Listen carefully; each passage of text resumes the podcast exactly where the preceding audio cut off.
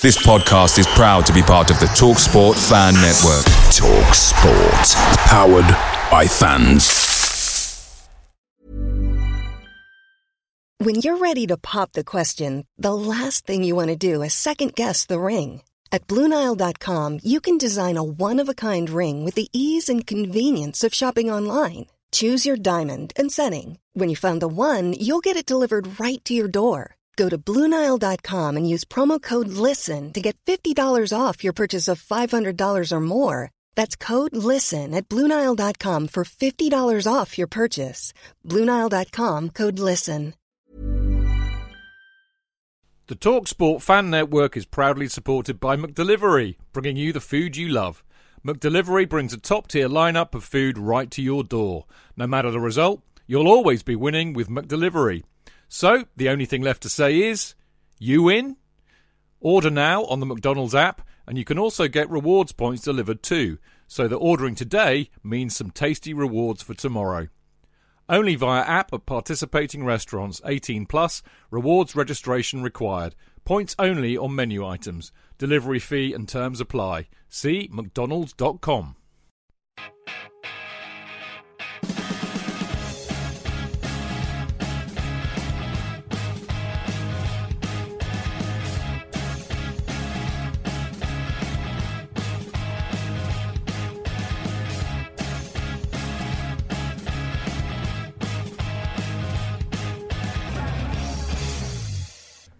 Welcome to the Chelsea Fancast, fueled by Guinness, powered by Celery.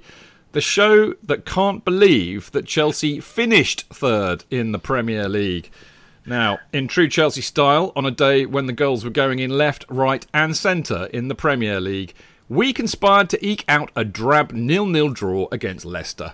But thanks to Spurs drawing against Everton, it was enough to ensure Chelsea finished third in the league. Amazing, and on face value, a decent league finish. Well done, Maurizio Sarri and the players. However, it should not obscure the fact that Spurs, Arsenal, and United have been woeful in the run in, effectively gifting an equally poor Chelsea side third place, and that the gap between us and Liverpool, who hilariously finished second on 97 points, is a massive 25 points. Now, if anything, uh, this season will be remembered as one where Chelsea went full blown schizophrenic. Defined by Sarri in versus Sarri out, the division among the supporters has been a consistent theme. It's difficult to establish the truth when everything about Chelsea has been played out in such black and white terms this season. Has Sarri improved the side or not? Have the players played Sarri ball or not? Has the season been successful or not? Is it down to not having a decent striker or not? Is Hazard staying or leaving? Will we have a transfer ban or not? And on and on it goes. Are we all going mad? All I know is that we're experiencing a phenomenon known as Chelsea frenia. Right, the Chelsea Fancast number 463, Chelsea frenia. Right now, uh, I'm actually looking forward to doing this. I've I've been absolutely uh, mental for the. Funnily enough, mentioning Chelsea frenia, but uh, my life has been ridiculously busy for the last uh, few days, uh, and uh, I worked all day Sunday, so I'm kind of couldn't see the match, but it's you know I'm knackered, but I'm really looking forward to the show tonight. very, very possibly. Anyway, we shall see. Anyway, have we got on the show tonight? Well, guess what? We've got Jonathan Kydd on the show. Who knew?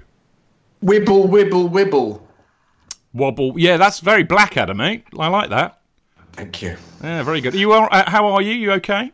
Lovely, thank you, thank you. Suffering from the same Chelsea frenia that you very cleverly called the show. Very thank good. You, thank you, thank you. Yes, I, I, I it came to me in an inspiration. Uh, well, it didn't take a lot of inspiration at all, really, because I think it's pretty accurate in its description of Chelsea. But uh, we have a very, very fine gentleman to uh, to uh, well, to decide whether that is in fact the case or not tonight. And uh, I'm, I mean, it's really, really odd how this works out, people, uh, because the number of times we get Liam on the show, which, as as he will, you know, as he will say, I, I organise weeks in advance.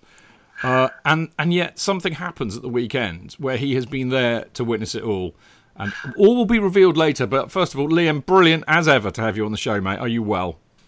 I'm good. I'm good. I put it down to my to my impeccable sense of timing. Yeah, it is spooky though, mate, isn't it? Because it happens all the time, doesn't it? It is. It is funny, but I mean, I I think to a certain extent, something's always happening at Mm. Chelsea. So This is you- true. there's, there's very rarely a dull moment. This is very, very true. Anyway, enough, enough, enough. Oh yes, I should tell you that we, uh, you know, we're supposed to have uh, the lovely, lovely, lovely, lovely Mark Worrall. Um, but sadly, Mark, uh, you know, texted me about half an hour ago, a bit more, saying that uh, he was stuck in West Croydon because of a points failure on the line. So I don't think he's going to get back in time to join us, which will be a great sadness. But don't worry, we'll, we'll try and get him on soon because, of course, we missed him last time because he had to have his kidney stones taken out. So poor old Marco, not had much luck. It's a real shame because we do love him. But never mind. On with the show. Uh, right, which tonight uh, we're going to ask Was Chelsea's dull draw against Leicester a foretaste of what life will be like without Hazard? And with our diminutive Belgian looking very likely to be on his way to Real Madrid, we ask just how big has his contribution to Chelsea been this season and for the last seven years. Uh, we also wonder what competition Chelsea won to end up with Gonzalo Higuain as the prize, as the big Argentinian missed a sitter against the Foxes. And can we get a refund? In part two, while Chelsea have hilariously shithoused their way to third in the Premier League to be the top team in London, oh how I laughed, we ask how much credit does Sarri deserve? Or was it more down to the failings of Arsenal, Spurs, and United? Has there really been any improvement on last season? We look back at the good, the bad, and the ugly from this season, and we ask will the club stick with Sarri or twist? In part three, we look back to a bum squeakingly tense night at the bridge last Thursday, where Chelsea did everything not to reach their sixth European final, but somehow managed to knock Eintracht Frankfurt out. A final now waits against Arsenal, but why on earth is it in Baku? And in part four, we have, as ever, this week's parish notices plus some absolutely stonking emails to read out, which I cannot wait for. Now, don't forget, of course, you can listen to the show live every Monday, of course, which is where we are now, at 7 o'clock or there or thereabouts, uh, by going to Mixlr, which is mixlr.com forward slash Chelsea hyphen fancast, where you can join in the chat by posting on the live chat page. As so many of you are. Not a bad turnout tonight. Not a bad. But I've seen better, I'll be honest with you. I've seen better, but it's not bad. And we've got some great people, uh, some regulars in here. We've got the lovely Bob Oozray, Sean B, Chris M23, EO Cine, uh, apologies if that's not pronounced right, Andrew Self, Matthew D, Sills Beard, John Paul Guevara, Benny the Blue, Vin the Blue, Vinod's in here, I know, because I saw him early. Breedsy's in. I haven't seen Breedsy for a while. Dean Mears, the legend that is Dean Mears. Dean, I owe you a reply, reply to your de- uh, direct message. Apologies, been busy. Uh, Adam Finnegan, Crew B56. Oh, there's Johnny T. Bloody hell, Johnny T's. I haven't seen Johnny for ages. Good uh, to see you in here, mate. English Dan.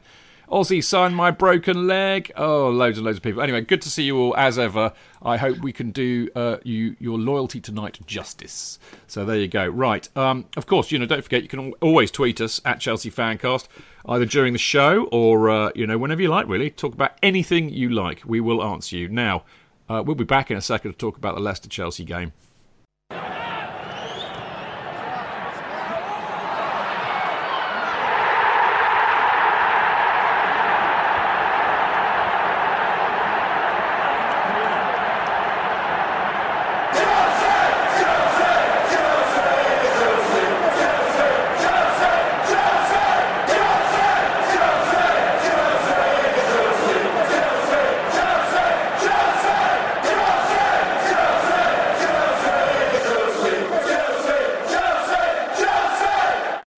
Righty ho. Um, I mean, good God. I mean, as as, as the boys will know, because they've they've got my uh, you know kind of war and peace like uh, you know script. But there was very little to talk about in terms of the football, really. Uh, not helped by the fact that all I've seen is a very shit half an hour highlights package from Sky. I'm not like Jonathan. I can't stay up all hours and watch the complete rerun on Chelsea TV because I have And I watched this morning, Did, did you? I, well, I don't have time, mate. I have clients and things. I No, it's true. I It's true. I know. Um, but anyway, there are some interesting stats uh, that uh, I dug out. Um, there- there's just been one goal scored in the last three Premier League meetings between Leicester and Chelsea. We should have known. We should have known. Uh, this was Chelsea's fourth goalless draw in the Premier League this season, their most since 2013 14. This will reappear later in the show. Uh, and we've won just two of our last nine Premier League away games this season. Won two, drawn two, lost five, drawing our last two. Uh, and there we go. Uh, just a kind of weird one to throw in there that uh, Willy Caballero, aged 37 years and 226 days, became Chelsea's second oldest Premier League player. Only Mark Schwarzer has featured for the Blues at an older age, and he was 41 years 217 days. Although I have to say that Mark Schwarzer looked considerably younger than Willy Caballero, even though he was in fact four years older. But there we go. So there wasn't really much, not much to report about. So I'm going to kick off really with the thing that really matters per se, uh, and I think it's pretty clear for all. Uh, both, I think, at the end of the game when he uh, clapped the cl- uh, clapped the fans, and then what happened in the mix zone afterwards, which is life without hazard. And as I was saying earlier on, serendipity tonight means that Liam uh, Twomey is with us, and of course Liam would have been there and uh, was quite involved with breaking the news last night. So Liam, what happened? Well, um, Eden came through the, the mix zone. It was, it was quite a quite an open mix zone at, at Leicester. Um, so and there were there was barely anyone in Sarri's press conference because we were all in the mix zone in the hope that Eden would stop. Um, and and he agreed to chat to us for a couple of minutes. And the way these things usually go, there's, there's sort of a generic minute about um, you know nor- normal things. Usually it's just the match, but of course on this occasion it was more about Chelsea's season as a whole. And then someone asked the, the question about his future, and uh, and it was at this point that you know we gradually teased out of him that he he's made a decision. Know, Hazard has said for months now his line has consistently been, "I'll make up my mind at the end of the season," and on Sunday it changed to, "I'll announce my decision." At the end of the season, and you know, that doesn't sound like much, but I think it's a pretty big distinction. And and he clarified that he he'd spoken to Chelsea a couple of weeks ago um, and told them about his decision, and that he's now waiting, like the rest of us, for them to act on his wishes. Now, I'd reported, um, me and Julien Laurens at ESPN had reported earlier this week, earlier last week, sorry, that um, that Hazard wants the Madrid move done as soon as possible, and Chelsea know this.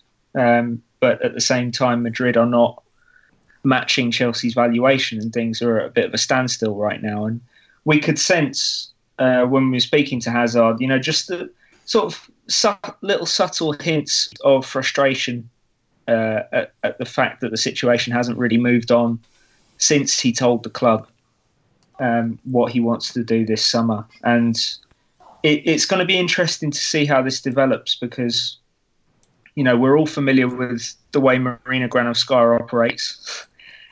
Her first and only interest will be in getting the best possible deal for Chelsea, and, and she doesn't have a ton of leverage in this situation because Hazard is approaching the final year of his contract. But um, the you know the Chelsea stance at the moment is that the the sort of numbers that Real Madrid have approached them with so far are not sufficient. They're not very close to the 100 million pound asking price.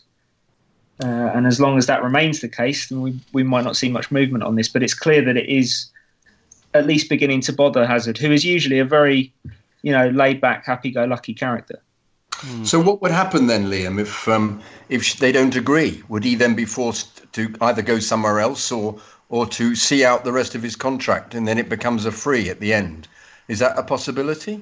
Well, I don't, I don't sense that this ends any other way than with him in a Madrid shirt. It's just a question right. of when and right. for how much. I don't, Hazard certainly doesn't have any other club in his mind. Um, and Chelsea accepted quite a while ago now that they can't stop him uh, joining Madrid this summer realistically. But it's just it's a negotiation game now, and and you know Granovskaya has shown herself to be a pretty pretty capable and pretty fierce negotiator in the past. Occasionally, maybe she's been more focused on on winning the deal than doing the deal, which is something I think Daniel Levy at, at Spurs has been guilty of in the past as well. But she's generally she's she's generally done pretty well for Chelsea. So, um, and, and and also we're familiar with the way Real Madrid operate. You know, they they like to they like to play these games out in public. They like to try and um, sort of bully bully the clubs that they're that they're attempting to buy from. And they've never tried this particular trick with, with, with Chelsea before. And equally, as uh, I'm sure you've seen a couple of pieces that Sam Wallace has written in the last couple of months, there are questions about how much money Real Madrid actually have to spend this summer. So haven't they got a, a big, haven't they got a big shirt sponsorship deal that will pay for it? That's just happened. Well, I, I, yeah, I, have seen I've seen the reports about that, um, and it, and if those figures that have been quoted are correct, then certainly, yeah, they they, they would have. Um, they would have significant funds to spend this summer. Although it's worth probably noting that when you get a big shirt sponsored deal, the deal that's often quoted in the papers, yeah. Uh, you don't get that up front. it's not not one lump sum that you can then spend in one summer. No, no. It's over the life of the deal. Absolutely, but surely they can always just you know go and grab some money off the Spanish government like they normally do. well, I mean, I think uh, I, I, think it's you know I suspect it's it's less a problem of Madrid not having the money to buy Hazard, yeah. and and more a more a problem of how much they're prepared to pay for him, or how much they want to pay for him, knowing that they've got other targets this summer as well. Here's an here's a here's a thought, Liam. Uh, sorry, Jonathan. I just wanted to pursue this point no, no, very sure. quickly, but um, here's a scenario for you. Um, because Real Madrid will be in for a lot of players this summer, and they will want to cherry pick the best of them. So you know, I suspect they might well make a bid for Pogba. I think they might well make a bid for Jovic, and so on, so on, so on. Um, and Hazard and Hazard Zidane will have a very clear uh, idea in his head who he really, really wants. So let's say that uh, you know Marina doesn't do a deal. In other words, Real Madrid do not come anywhere near to the price that she wants for Hazard. Do you think that there's a chance that, that Real Madrid might say, well, you know what, sod it, we'll just go and buy somebody else? And then what would happen to Hazard if that happens? I guess not. I guess nothing's impossible. Um, everything that everything that we've heard in the last in the last few months suggests that Madrid have made Hazard then their number one target, right. and so they, they ain't going to budge. Then, yeah, exactly. That that comes from the club. That also comes from Zidane, um, who has been talking to Hazard pretty regularly in the in the last few weeks, uh, and and you know everything apart from basically, you know, pretty much everything apart from the the price between the clubs and the structure of the deal has is is agreed at this point. You know, there won't personal terms won't be an issue. Hazard is fully expecting to be a Madrid player at the start of next season. They're they're fully expecting to have him, and so the only thing I think that um, Chelsea are maybe hoping for from a leverage standpoint is that um, is that is that Madrid, you know, from a political point of view, I think Florentino Perez would probably like to be able to present a Galactico quite early in the summer to show that they are starting their rebuild, you know, quickly after a really disappointing season and ushering in the new era of glory under Zidane. Madrid's a very political club like that. It's all it's all about appearances. So I think that's something maybe that Chelsea hope could persuade Madrid to move on on on you know move that increase their offers um, more more quickly. But I think Hazard probably wants to be in a position to um, to announce this fairly shortly after the Europa League final. So it, it's interesting to see. It'll be interesting to see the way it develops, but there there certainly hasn't been much movement since Hazard had that meeting with Chelsea a, a couple of weeks ago. Mm. Do you think it's affected the way he's played? The last couple of games because I've, I've found found him extremely peripheral in both the games. The in the the uh, the um, the German team, the Eintracht game, and yesterday, even though he came on late. Uh, he's just standing on the wing and not really contributing much. The odd little run here and there. Well, it, it, it did seem it, it, has seemed that he's been sort of coasting through yeah. uh, those, those, two games, but that, I'd be wary of attributing that to um, to any to to the transfer speculation. I mean, it could be just as likely that he he he doesn't want to get injured. You know, he knows that there's a Euro, yeah, there's, yeah. Maybe, maybe less so in the Eintracht game, but he knows there's a, a Europa League final on the horizon, and the last thing he wants is to is to pick up an injury on the final day of the Premier League season, yeah. yes, and then miss miss the game that could define yeah, it could be could be the perfect goodbye to Chelsea. And uh, I, I, think it's also fair to say that he might just be tired. You know, yeah, I would have said that. Sarri, Sarri rested him in the in the first leg of the Eintracht game because he played t- ten games in a row, and he he has seemed to have lacked just a little bit of, of juice in the last few weeks that maybe two weeks off before the Europa League final could help bring back. Yeah, he's been blowing out of his arse. Let's be honest here, chaps. Um, he, he, did in the last bit. Did he? Is he? Sorry, one more question. Is he expected to play in the um, uh, in the American game, in the Patriots game? Do we know? He'll obviously turn up there, but five minutes or something, I expect. Yeah, I, I don't know for certain, but given that it's a friendly, um, Chelsea Chelsea want to show their best face because they've organised this game. It's their it, it's Roman Abramovich's cause, uh, so they I think they will. Most of their big names will at least feature, but as you've seen, they've also brought a few of the young lads. They've brought a slightly bigger squad, and I think they'll you know you get pretty much unlimited substitutions in friendlies that you organise. So I think we'll we'll probably see lots and lots of changes from Chelsea and no one having to play yeah too much, too too many minutes, and no one exerting themselves too greatly because no one will want to pick up an injury ahead of oh. ahead of Baku. It'll be like a testimonial, I'm sure. Um, I think you know we we should also. I mean, I think this is probably the right time. It, it seems very much to me Liam, that, that, that Hazard is going. I mean, we've all kind of thought so. I mean, I, I have to say, I, I did wonder, and, and I've said this for a while actually, that I wondered if, you know, getting the transfer ban imposed would change things at all. But I think from what you're saying, you know, Hazard really, really wants to go, and I, I kind of suspect that he wanted to go last summer, but they, uh, the club perhaps leaned on him a bit, and it would be very bad faith if they didn't let him go now, right? He did want to go last summer. Yeah, yeah, I mean, no, he, that's he, what he, I meant. He, he, pretty much said as much, didn't he, yeah. after Belgium yeah. went out of the World Cup? So yeah, I mean, he, I, I think the situation could have been different if even if this transfer ban landed a year ago, you know, and I think it would have been much easier to sell Hazard on, you know, give it a year as soon as we can sign players again, um, then we'll then we'll let you go. But as it is, yeah, of course the transfer ban's still Chelsea's problem, but Hazard knows that he's only going to get this kind of leverage once. This is yeah, the perfect totally. perfect opportunity. If you let if you let Madrid pass on you two straight summers, then as you as you mentioned earlier, it's very likely that they will move on to the mm. next hot young thing. It could be Neymar or Mbappe next summer, and, and Hazard has missed his opportunity. So it's a, it's a dream for him. It's always been a dream for him, and, and I think he's he's going to realise it this summer one way or another. Well, I, I to be honest, mate, I, I certainly wouldn't begrudge him. I, I was talking to somebody, uh, you know, yesterday. I think it was, um, you know, somebody at Love Sport, but you know, I'm, I'm surprised we've got seven years out of him, uh, which is more than I expected when we signed him, knowing how good he could be. But I mean, his contribution this season has been just phenomenal. I forget it's what 16 goals, 15 assists, or something like that, for which he got the Premier League assists trophy, which uh, I, I, I didn't even know it existed. I'm hoping I hope the Premier League also has a dribbles trophy. That would be very appropriate.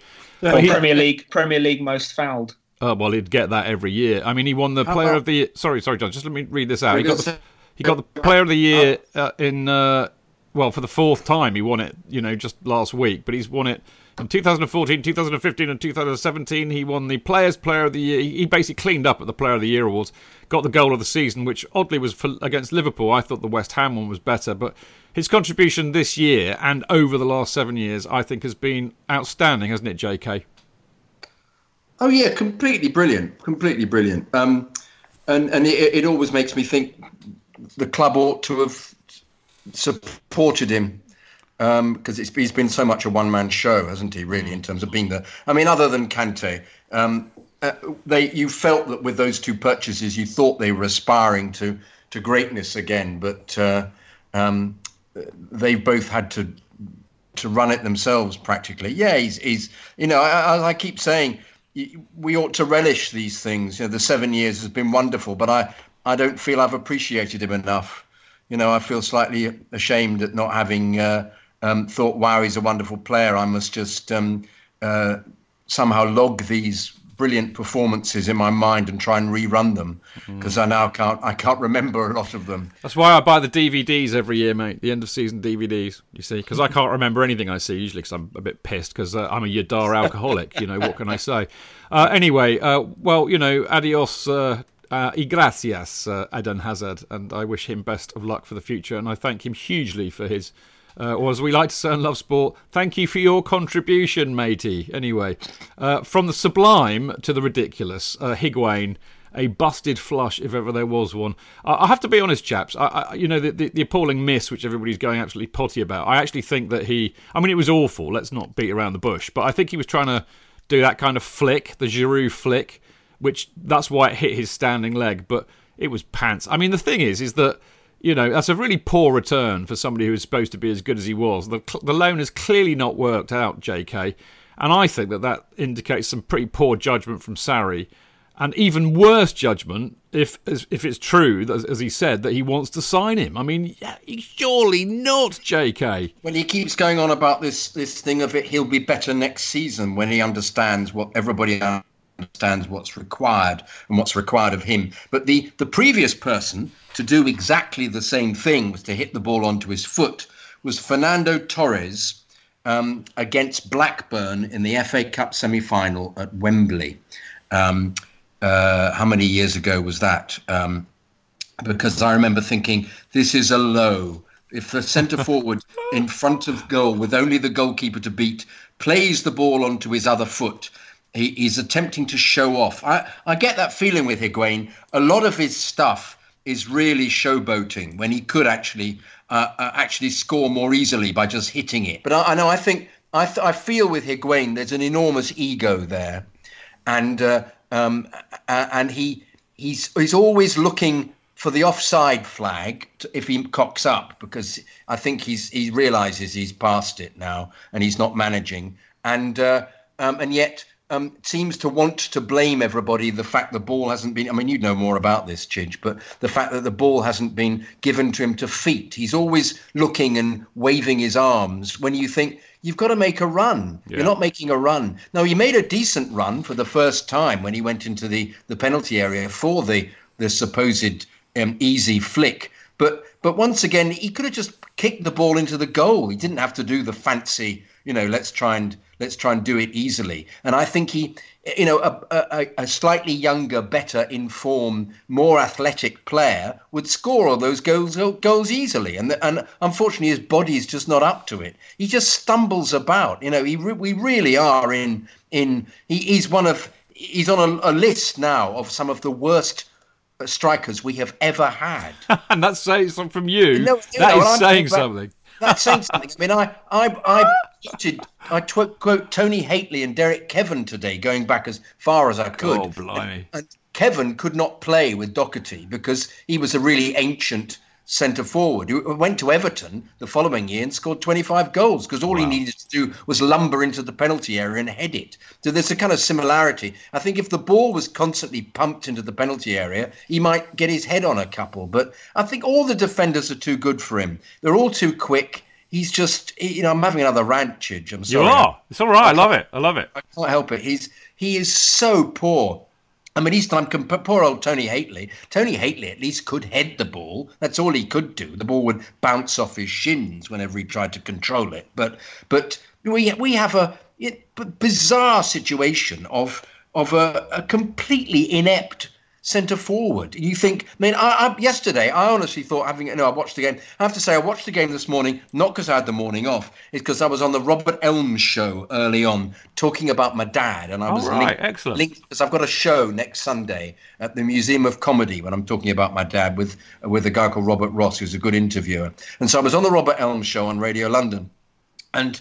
Um, and they do a thing called LinkedIn London, and I managed to get a couple of Chelsea um, contacts him. He said, "What was your best night?"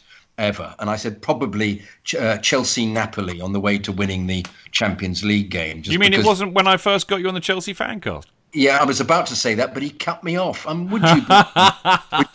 but uh, but um, but um, uh, no, and then and then I went and did a job, and then I came back in between editing. I'm giving myself a plug here, editing my new video, which is um, called uh, Super Johnny Bercow. It's about the Speaker of the House of Commons. And I edited that all afternoon. But in between, I watched the game. And we actually, and I'm going to be, you're going to be annoyed with me here and everybody, we actually played very well in the first half. Yeah, I, th- I agree with that. Again, good. No, but, I agree with that.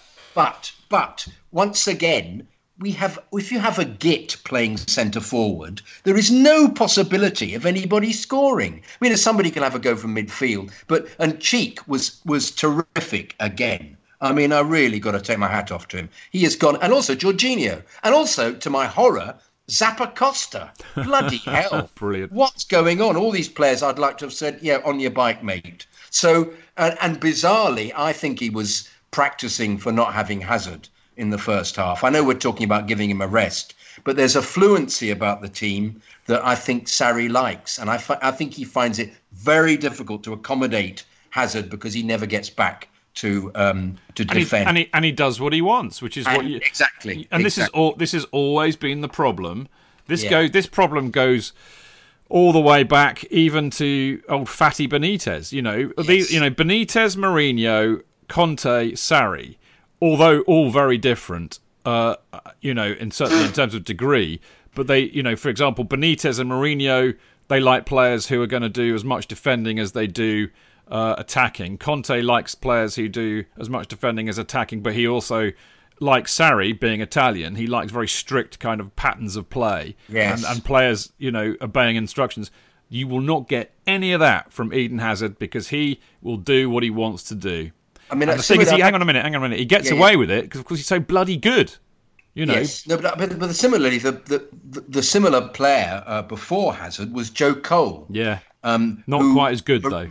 Mourinho, no, not as good, but Mourinho punished Yeah, yeah. for, for not uh, ever coming back to defend or doing what he wanted once. And the worst example of that was when he substituted him after 20 minutes Yeah, against remember, yeah. Newcastle away in the FA Cup when because he, couldn't stand him because he and he publicly said he's not performing properly. And Cole was a terrific player before I think he got injured, didn't he? Then he wasn't quite the player he was again. But um, so you see the patterns emerging was that is that they can't deal with it. It'd be very interesting to see what happens at Real Madrid if the team is built round him. Yeah, well, it, you see, you know, my argument has been, as has yours, that that's exactly what we should have done with him, and I think, I think we've let him down, and we've been let down too. All right, let's move it on. I'm not going to do uh, the the fact that our strikers are shit because you've kind of done that. Um, the other interesting things from the game that I, I saw was the fact that uh, Sarri put Azpilicueta. Uh, well, actually, do you know? Before I go, there, I'm going to just ask ask uh, Liam. Uh, you know what? I mean, you, you're in the presses, mate. Does he? Does Sarri really want to sign Higuain? And for God's sake, why? Well, I mean, he's he, he's worked he's worked with Higuain before, obviously, and it's a fairly common trope for for managers to immediately gravitate towards the players who've thrived under them before. I mean, Hi- Higuain was absolutely brilliant under Sarri at Napoli. There's there, there's no doubt about that. He broke the Serie A scoring single season scoring record. He was absolutely sensational, but that was a good three four years ago now, and uh, you know back then he would have been an interesting addition to the Premier League, and, and it's clearly that that that ship has long since sailed. Yeah. Um, why can't Sarri? Why can't Sarri see that, Liam? well, I think I I think Sarri. Um, I've heard from people I've spoken to that he has he has a tendency to become fixated with certain players Oh, that's funny. uh, yeah. that he likes, which is sort sort of uh, Wenger-esque at times, I guess. He, he he he he wants to see the best in them, and when he has seen the best in them, he will he will trust them even if their form falls off a cliff, which I think is something we saw earlier in the season with Marcos Alonso, certainly. Um, Higuain's never got on the cliff, players. though, has he? Higuain, he hasn't Well, been on a on a mountainside. Certainly not since certainly not since January. I mean, whenever he's asked about Higuain, he says he would like him back next season. But to be fair to Sarri, he says that about every single player we ask True. him about. It's almost his stock response because he. It's it's an easy way to avoid defending anyone, isn't it? Yeah, just no, just good say you want just say you want them all back next season, even if you don't like them. Um, and it's tactful, isn't it? Really, he's not Yeah. really asserting himself in any way. Yeah. Yeah, I mean, I would be absolutely stunned on many levels if, if, if Chelsea either extended that loan or made that deal permanent. Because um, big, big, not only because of the way Higuain has performed this year, and you know, projecting ahead, he'll turn 32 next season. He's not going to get any quicker, and, and and he can't really get much slower than he's been in the last sort of three or four months. Um, but also, and part of the reason why Juventus are so keen to offload him is because he is on gargantuan wages. He is on nearly three hundred thousand pounds a week, and I'm sure he wouldn't be taking a wage cut to come to Chelsea. So if Chelsea wanted to extend that loan, they'd, they- they'd be covering at least the bulk of those wages for next season. And if they wanted to buy him, they they'd have to match that money, and that would make him, I think, second only to Kante in the squad for earnings. And aside aside from the fact that it would be just catastrophic in isolation to give a player that old and that obviously in decline that kind of money. You've seen with Alexis Sanchez what it, uh, Manchester United what it can do to a dressing room. Oh hell yeah! I mean, talking of old and in decline, this was the other thing that I was going to speak about a minute ago before I, I forgot that I hadn't talked to you about Higuain, uh, Liam. Thank you for your enlightenment there.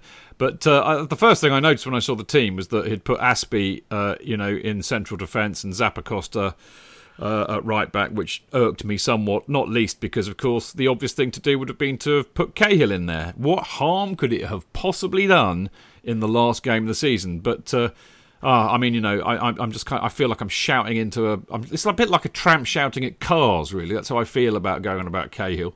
Um, but I just think the snubbing. In fact, I actually, funnily enough, on, on Love Sport, I absolutely lost my shit and went on a massive rant about it and uh, Johnny Burrow looked slightly worried and disturbed that I was going to punch something. uh, but there you go. Um, anyway, so poor old Cahill was subbed, but I snubbed. But what I did like, uh, Liam, was the fact that Marc Guéhi was on on the bench, uh, not used, but he got on the bench. And just for those of you who don't know who anything about him, I, have done a little bit of homework, and I, I apologise for uh, you know I I just presume that everybody's like me and and you know doesn't read anything and really doesn't know anything. Uh, of course, you will probably know anyway, but I'm going to read this out anyway for those of you who don't.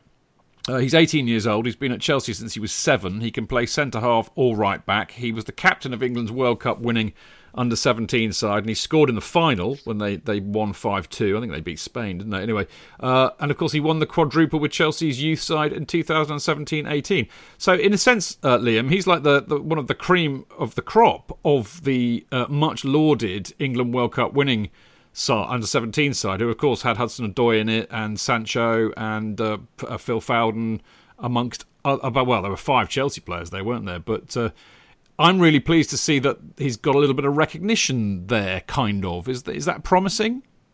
Yeah, absolutely. I mean, he, he's had a big time youth career, as you as you just went through, and I think the fact that he maybe plays a slightly less glamorous position to the likes of you know Jadon Sancho, uh, Phil Foden, Callum Hudson-Odoi means that he hasn't been as widely talked about as some of those guys, but he's clearly one of the most gifted um, defenders of his age in Europe.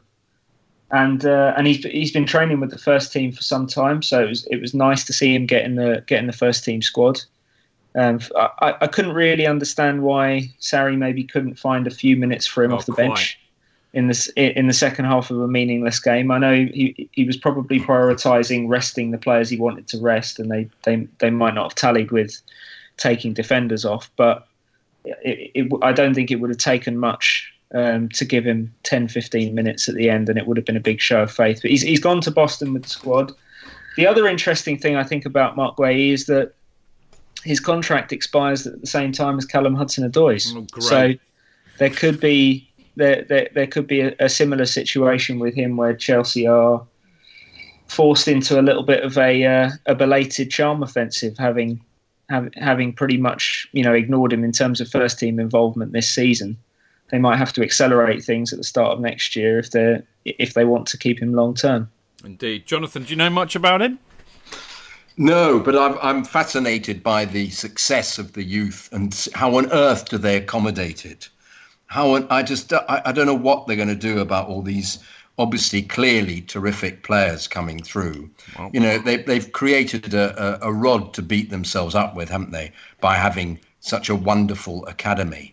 And they've yeah. got to channel them through somehow. Well, you know the answer I, to that. You know the answer to that. Well, th- well, well, this is a this is a problem. I think a lot of people don't really talk about too much with with the academy system in, in, in England, which is since the EPPP came in, what you've seen is the funneling of all the best young English talent into the academies of clubs who have the least opportunity to give them first team minutes. So Chelsea oh, yeah. and Man City have become the two most dominant youth teams uh, in England by by a significant margin, and they clearly do a fantastic job up to the age of 18 of developing these guys technically they've got they're exposed to the the best facilities money can buy, the best sort of nutritional and, you know physio treatment that money can buy, and and it's it's like a it's like going to the best possible university. But you can have too many talented young players, and I think Chelsea Chelsea definitely have this problem. I think City have this problem to an extent as well, where you, you just reach critical mass, and Chelsea can't actually play all of these guys. At least not give them all the minutes they need to to do, to fulfil their potential. And I think what we're seeing as well with Hudson Odoi, maybe with maybe with Guéhi, I don't, I, I don't know, but given you know his current contract contract situation, it's likely there's about five or six guys in that in that youth and development squad this year um, who, who are out of contract and will be moving on.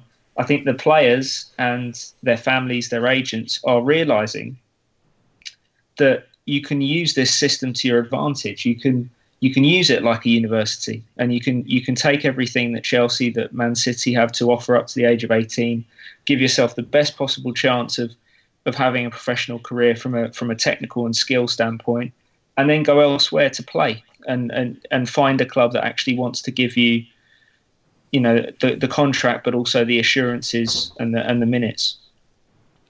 Well, I was going to say, yeah, I, well, May I agree with you. I was going to say the only way that this might change, of course, is if we get if we do get the transfer ban imposed, and then we get a manager who's prepared to play some, if you know, some of them. I don't, I wouldn't recommend playing all of them because we'll get relegated. but yeah, yeah, yeah, of course, of course, JK. Who, who's um, Liam? Who, who's the uh, the striker in this setup? Who's um, the, who's been performing the best in the youth for Chelsea? Are there any of them that you could that you got knowledge of? Because it seems to me that the striker is the is the biggest problem that we've got.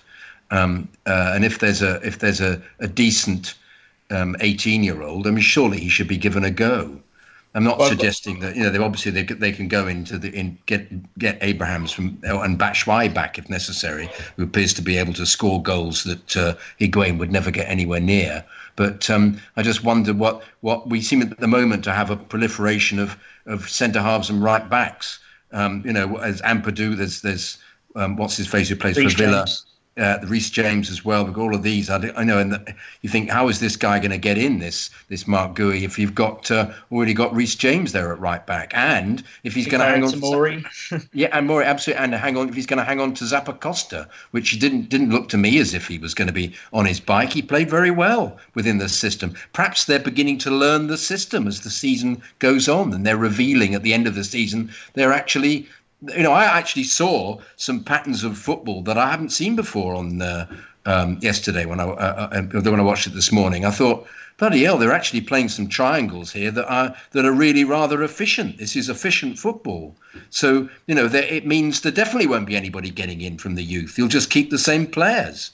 Um, I'm, I'm, I'm, bemused about how what on earth they're going to possibly do with this. As I say, why? Who is? Is there a striker? Is there a, uh, a youth striker who is who was the guy who was in the um, uh, in the uh, European Cup winning side? What was his name? Do you know?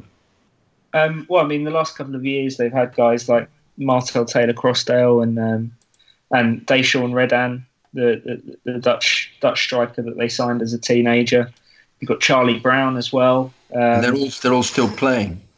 Yeah, I mean, a lot of those guys are still uh, are still playing at the moment, and uh, and obviously, I mean, Tammy Abraham would be the first in line, you would imagine. If yeah. and and did you hear? It was interesting that when uh, Higuain was subbed off against Leicester, the away fans chanted Tammy Abraham's name. Yes, I did. Yes. that is funny. I like that. All yeah. right.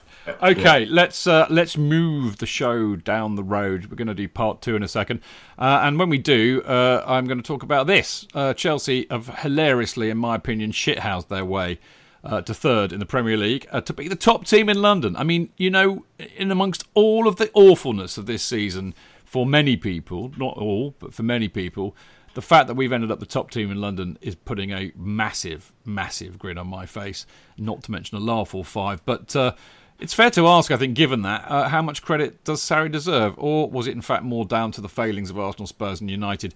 Uh, and has there really been any improvement uh, on last season? Uh, and in all of that, we're going to look back at the good, the bad, and the ugly from this season and ask will the club stick with Sarri or twist? We'll see you in a second.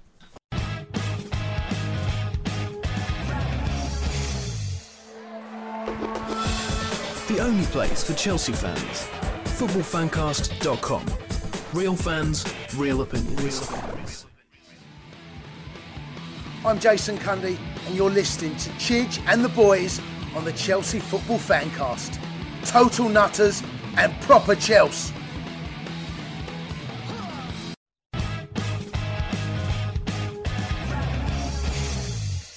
Right, welcome back. Uh, I am Stamford Chidge, of course, and you are listening to the Chelsea Fancast. Uh, and I'm joined by the effervescent Mr. Jonathan Kydd and, and the incredibly erudite and knowledgeable and also very lovely Liam Twomey from ESPN, the uh, the Chelsea correspondent of ESPN, in fact. So there you go. Uh, right, uh, quick plug. Uh, we do have a website, and uh, we do have one or two writers who are very, very lovely. Uh, Dean Mears, who's in Mixler at the moment, is among them. Uh, so do check it out. It's well worth it. we also put a very interesting one up this week, actually, which was from our mate from Chelsea in Sweden. who found this article on a Swedish website, which was an interview with one of the FIFA blokes there, I think, who's been involved with the, you know, the CAS appeal with Chelsea, or the, certainly the FIFA element of the transfer ban. And Daniel very kindly translated the entire article and we posted it up on uh, the website. So that's well worth a look. It's good stuff and nobody else would have seen that. So get on it, people. Uh, anyway, enough of me prattling on. Um, what an absolutely, completely, and utterly bizarre uh, football season this has been. Uh, I, I, have to say, I, am now going to big myself up massively uh, you know, not not that I need to because I have an ego the size of a planet anyway. But uh, as many of you will know, uh, in fact, there are people who have yet to be discovered in the Amazon rainforest who know that for the last kind of six weeks, maybe, I have been doing this kind of race for the Premier League chart. I've gone all Arsenal basically. I've done a spreadsheet, haven't I, Jonathan? Oh yes, Chidge. Oh yes. But it's got colours in it. It's quite sexy, really. I don't understand it at all, but well done. No, well, uh, uh basically, I, every week I've been kind of predicting what the results will be between you know Man United, Arsenal, Spurs, Chelsea, Liverpool, City, to establish whether Chelsea will finish in the top four. Uh, and I've been generally uh, about 50-50, to be fair. So I'm not going to big myself up too much, but you know, this week uh, I pretty much got it all spot on apart from Man United losing to Cardiff, who on earth, who on earth would have predicted that? Not even I would have predicted those idiots would lose 2 0. Um, but I predicted that Arsenal would draw with. Oh, I got that wrong too. So that's two I got wrong. Apologies. I thought that Arsenal would draw against Burnley. They in fact won. I thought that we would draw against Everton. Uh, sorry, Spurs would draw against Everton. That we would draw against Leicester. That, that Liverpool and City would both win. So I kind of got a few right. But uh, the more more pertinent point was that I did actually predict that Chelsea would finish third on 72 points. That Spurs would finish fourth on 71 points. Uh, and I got United and Arsenal slightly wrong, although I had I had Arsenal on on uh, 68 no, I had Arsenal on 70. Get it right. No, no, hang on. Get, get it the right way around. I had Arsenal on uh, 68 and United on 69. So I've got that slightly wrong. But the fact of the matter is, and I think this is the point, how the bloody hell, how the bloody hell did we end up third in the league and obviously getting Champions League football next year. And of course, don't forget, you know, we, we got to the League Cup. Although I'm, you know, I'm a great believer in the fact that if you get to a final, you need to go and win it. Otherwise, uh, what is the point, as Bill Shankly kind of said? Uh, and of course, we're in the Europa Cup too, so we might end up with another European trophy, which we love, and I will talk about later on. So my first point, really, uh, I'm, going to ask. I'm going to ask Liam first, if you don't mind, Jonathan, because I kind of know what you might say. Um, and of course, as I said, don't don't forget top team in London. You can't argue with that at all. But really, Liam, does, does, does Sarri deserve some credit for this? Dare I say it, or not? Well, I think the first thing to say is that in a season like this one, with so many games, it's so many so many things happen. It's it's it's we all like to paint easy narratives, and you know, as journalists, we fall into it. We fall into it quite a lot. Um, but in Bless a season, you in a season as as long and as sort of roller coaster as this one, I think it's fair to say Sarri has, has probably made Chelsea different rather than better. I mean, they finished with two points more than last year, and the main reason why they're third rather than fifth is that the mark to get into the top four this year was um, 71 points rather than 75. It, if you look at the way the season actually went, um, it was very similar to Conte's season in that they they started pretty well. Um, Conte's second season, I mean, they started pretty well. Everything uh, went to hell in a handbasket in in January, from about January to March, and then they got their act together again towards the end, just enough.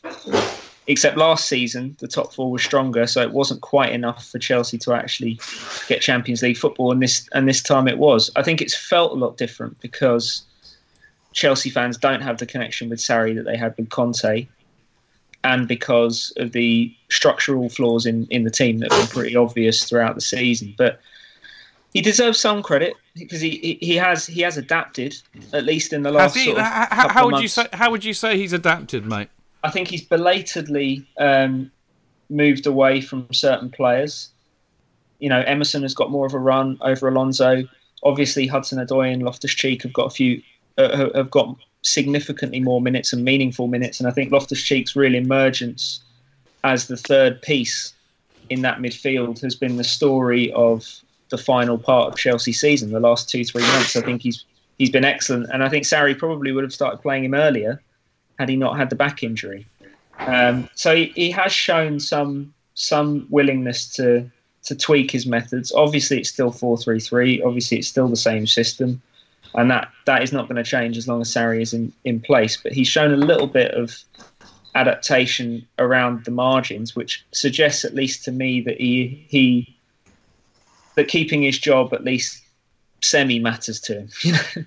Do you think that I think that Jorginho has, has started playing a lot better? He seems to have worked out how to how to play in the Premier League or work out the system, whether Sarri's worked with him, because he's suddenly um, defending better and tackling a lot more and not giving the ball away as much. Um, the trouble is, if he does give the ball away once, there are still those who are having a go at him because they've made a decision that he's that he's terrible they're not actually looking at the game and thinking actually he's contributed quite a lot more than he has been doing. They've made a decision that he's awful and uh, and he's yeah. Sarri's boy, and they want him out because he's Sarri's boy. And I think this is one of the problems: is rather than looking at the season as having developed in three lumps as we are, I think people made a decision about the the, the style of football and the manager, and they've stuck with it all the way through rather than going, that's interesting to see how the other teams have affected us. I think we've really been we benefited from having terrible teams against us in the um, in the Europa League, and it allowed Absolutely. him to play allowed him to play um, the second team really, and it gave Odoi and um, and Loftus Cheek the opportunity to get confidence to then find themselves in the first team. And I think actually that was whether he arrived at that by a fluke or whether he thought I'll just give people a rest, whether it was about giving people a rest. But I think it contributed to the team's better finish. I know we didn't get a great deal of points in the last few games, but to me we look a more coherent setup. Um, and uh, and we've drawn games at least rather than losing them.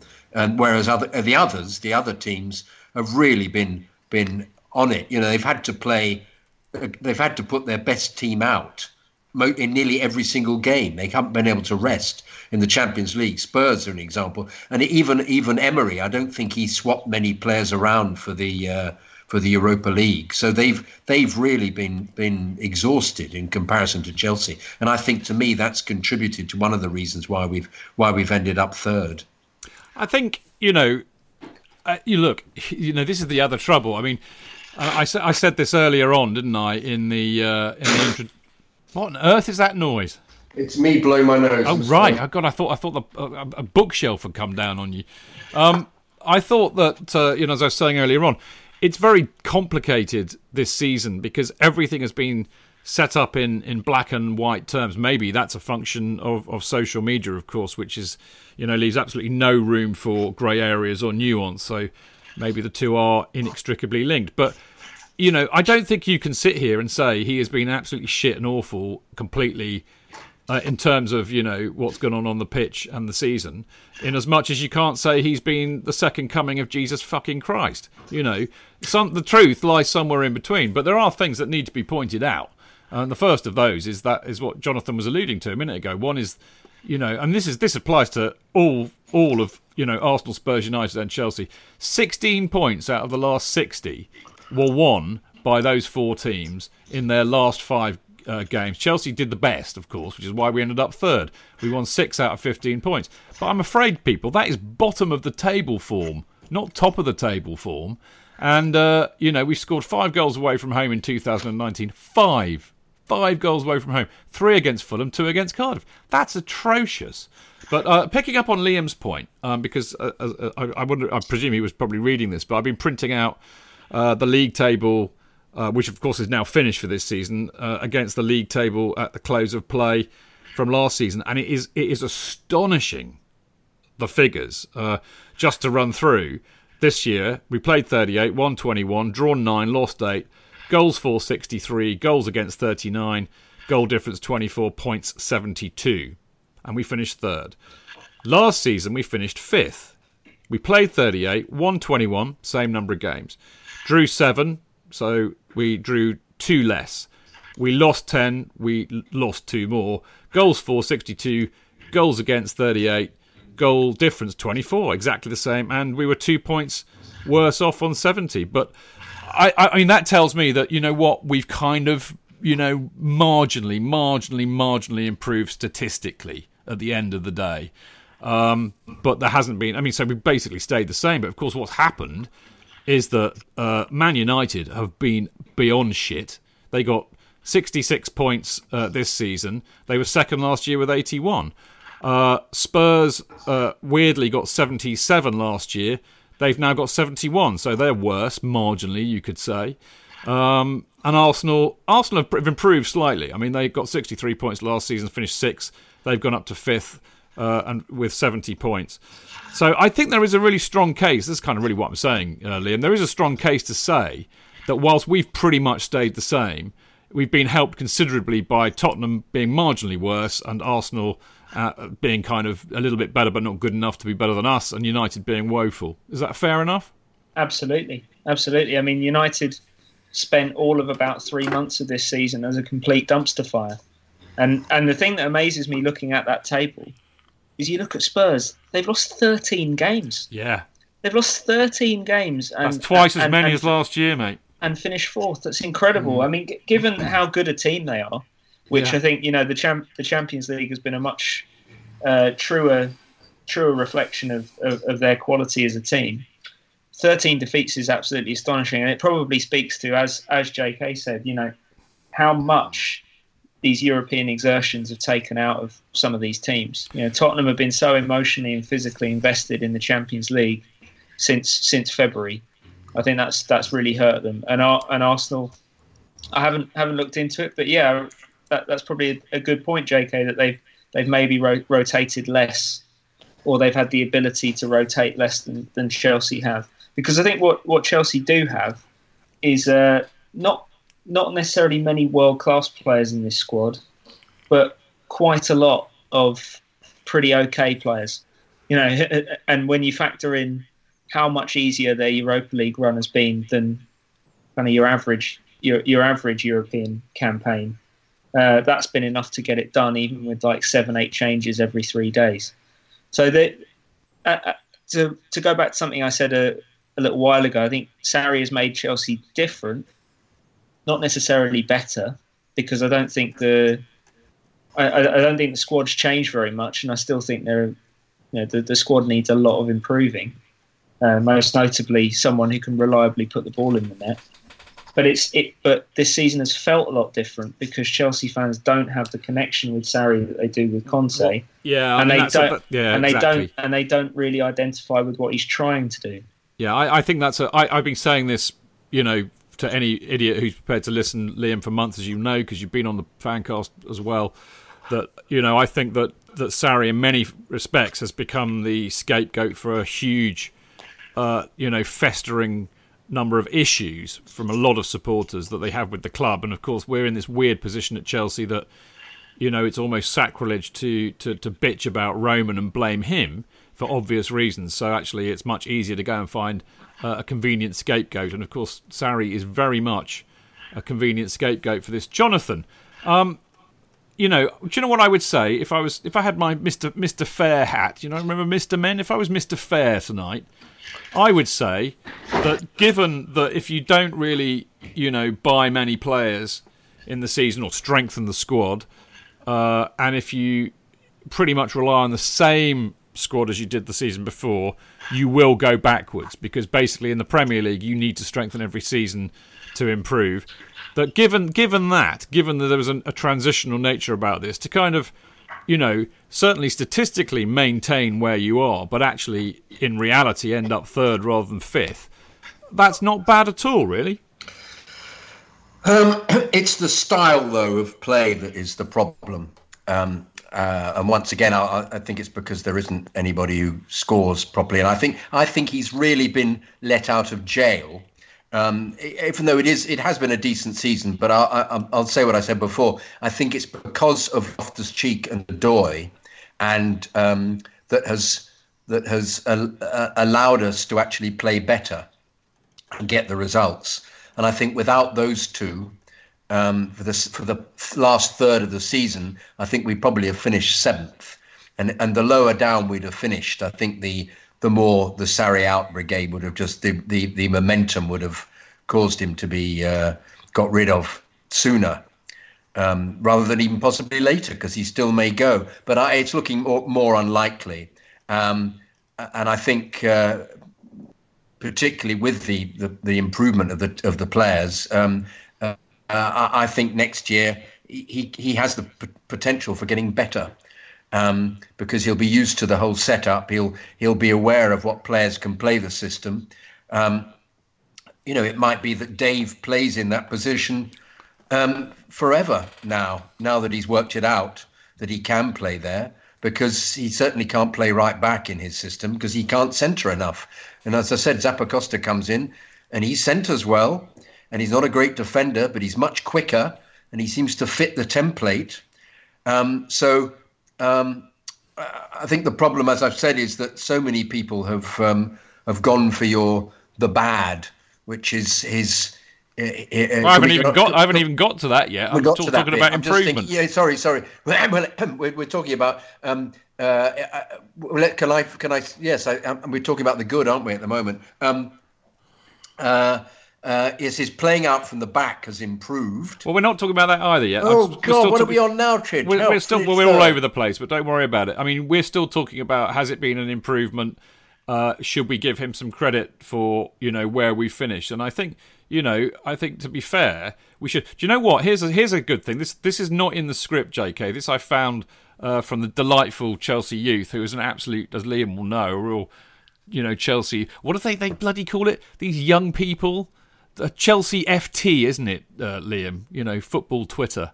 So there we go. But anyway, Chelsea Youth is a legend in my eyes. He came out with a brilliant graphic today, and if you want, and I think actually this goes to the heart of what kind of you're alluding to, J.K. and Liam, which is the the, the reason why it's all a bit meh and why the old the, the old the alcoholic yadars like me uh, really are not having it, right? And he's broken uh, broken the league down uh, by position, obviously, and matches home and away. And if you look at Chelsea's results against the bottom half of the of the table, so everybody from Watford down to Huddersfield, we uh, we we basically won every match apart from losing away to Bournemouth, where of course we lost horribly, horribly four 0 and draws away uh, draws at home to Burnley and Southampton, which of course are deemed unacceptable. But if you look at the top half, right, the top half, 20 matches from City, you know, City, Liverpool, Spurs, Arsenal, United, Wolves, Everton, Leicester, West Ham. Those 20 matches, we only won four. And that was City at home, great. Tottenham at home, fantastic. Arsenal at home, first match season, great. And West Ham, fantastic. People we love to beat. But it's the losses away, you know, City, Liverpool, Tottenham, Arsenal, which were all horrible defeats, I should hasten to add.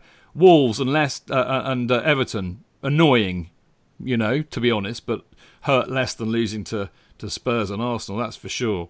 So if you only win four matches out of 20 against the top half of the table, I don't think that, A, I don't think that's very good, but also I can see, you know, why supporters who have been used to you know, perhaps not winning the title that season, but at least beating the top six and giving them a bloody nose.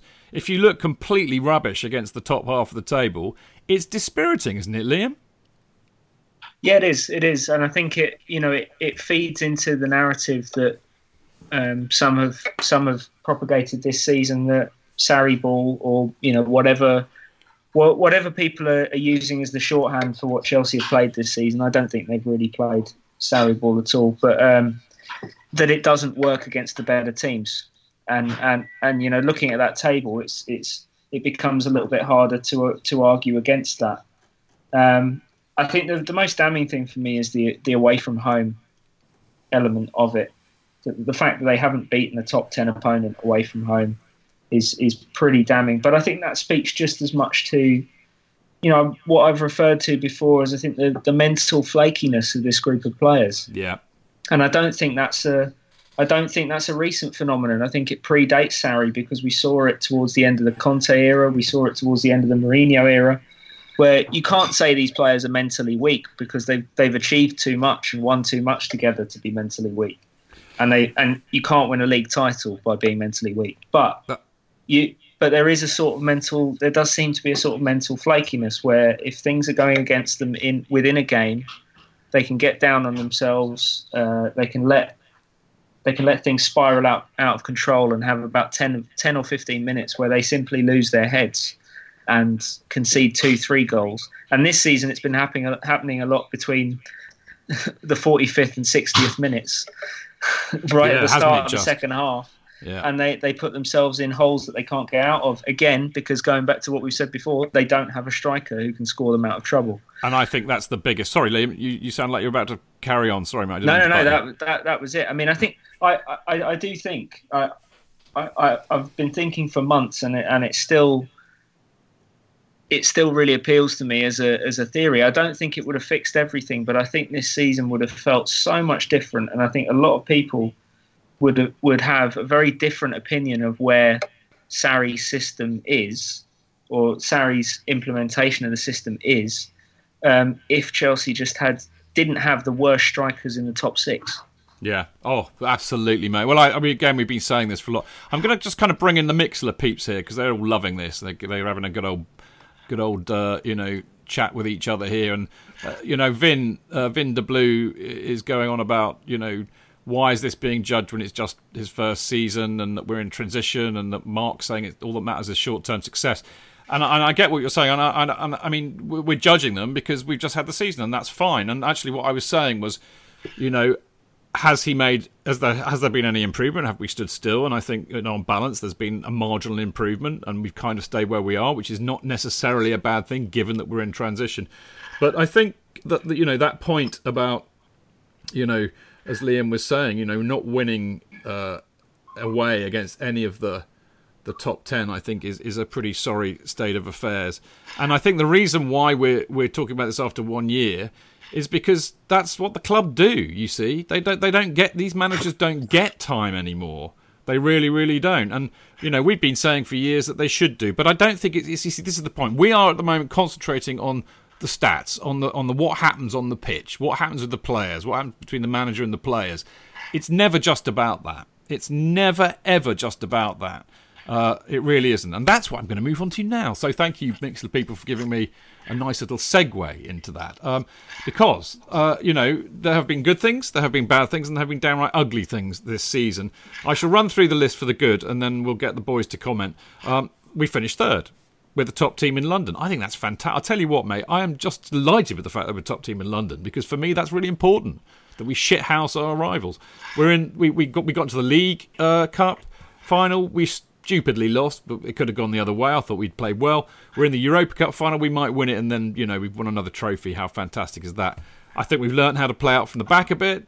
I think Loftus Cheek and Callum Hudson Odoi, uh, you know, breaking through have been really fantastically. I quite like Sarri's honesty and directness. It's kind of weirdly refreshing, and I think it's been Hazard's best season, arguably. So there's there's there's there is good stuff here, isn't there, Jonathan? We should. We, I know you're keen to talk about this. It, that's good. well, I'm saying about Loftus Cheek and Callum, Callum Hudson-Odoi, I think it saved his season really, both of them, by being uh, so terrific. Particularly Loftus Cheek, who's been um, absolutely outstanding. Um, and this is from somebody who I was willing to discard uh, in previous seasons through his lack of effort. But uh, you know, g- good for him. Fantastic. It's such a shame that that Odoi's done himself with a rather nasty injury, obviously. And um, yes, I, I, I, um, um, I suppose what I don't like is the fact that our, our, manager doesn't appear to have much of a sense of humour. But I think it's because he's so angry all the time about the fact that they're not playing the way that he wants them to play. Um, and his English isn't that good. We must remember that he's with all these people. We don't see a side of them as they really are because they don't speak the language terribly well. Um, but yeah, it's it's it's bizarrely ended up being fantastic considering that we don't have an end result. I think, um, I, and I've always tried to look at the positives behind this. You know, it's like even watching the Leicester game and thinking, well, actually, we are passing the ball excellently. And Leicester, who've been playing out of their skin recently, didn't have an opportunity to do so in the first half in particular because we were so in control. But um, other than Luiz, of course, falling over twice. And the dilemma is, of course, is Luiz is clearly a terrific player, and they've rewarded him with a with a two, year contract. Can I just finish this? Yeah, bit? absolutely, absolutely. But but um, but um, uh, he plays. He clearly plays well in, in what the system that that that Sarri wants, but he has these errors in him.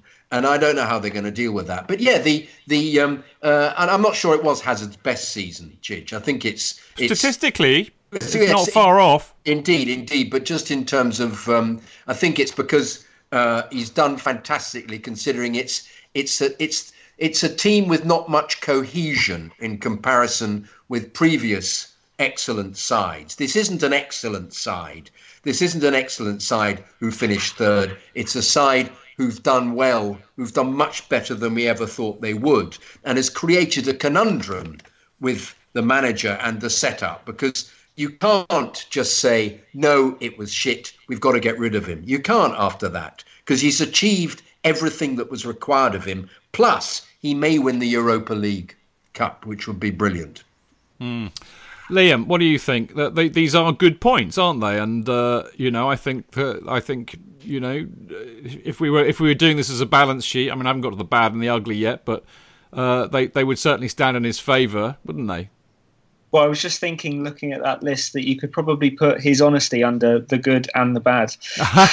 well, because, that's a uh, good point. That's a good point. Because it's while it's while it's often been great for us as journalists. Yeah. Um, I was thinking even even in the early weeks of the season, the fact that when you ask Sarri what he thinks of a player, he always tells you the good, the bad. You know, a, a sort of forensic breakdown of what what they do well and what they don't do well it's the kind of thing that, that is fine when the team is winning, but as soon as the team starts struggling, that that will be used as a, a stick with which to beat him. And and you know, I think his on his, his honesty has veered into uh, questionable questionable man management at times.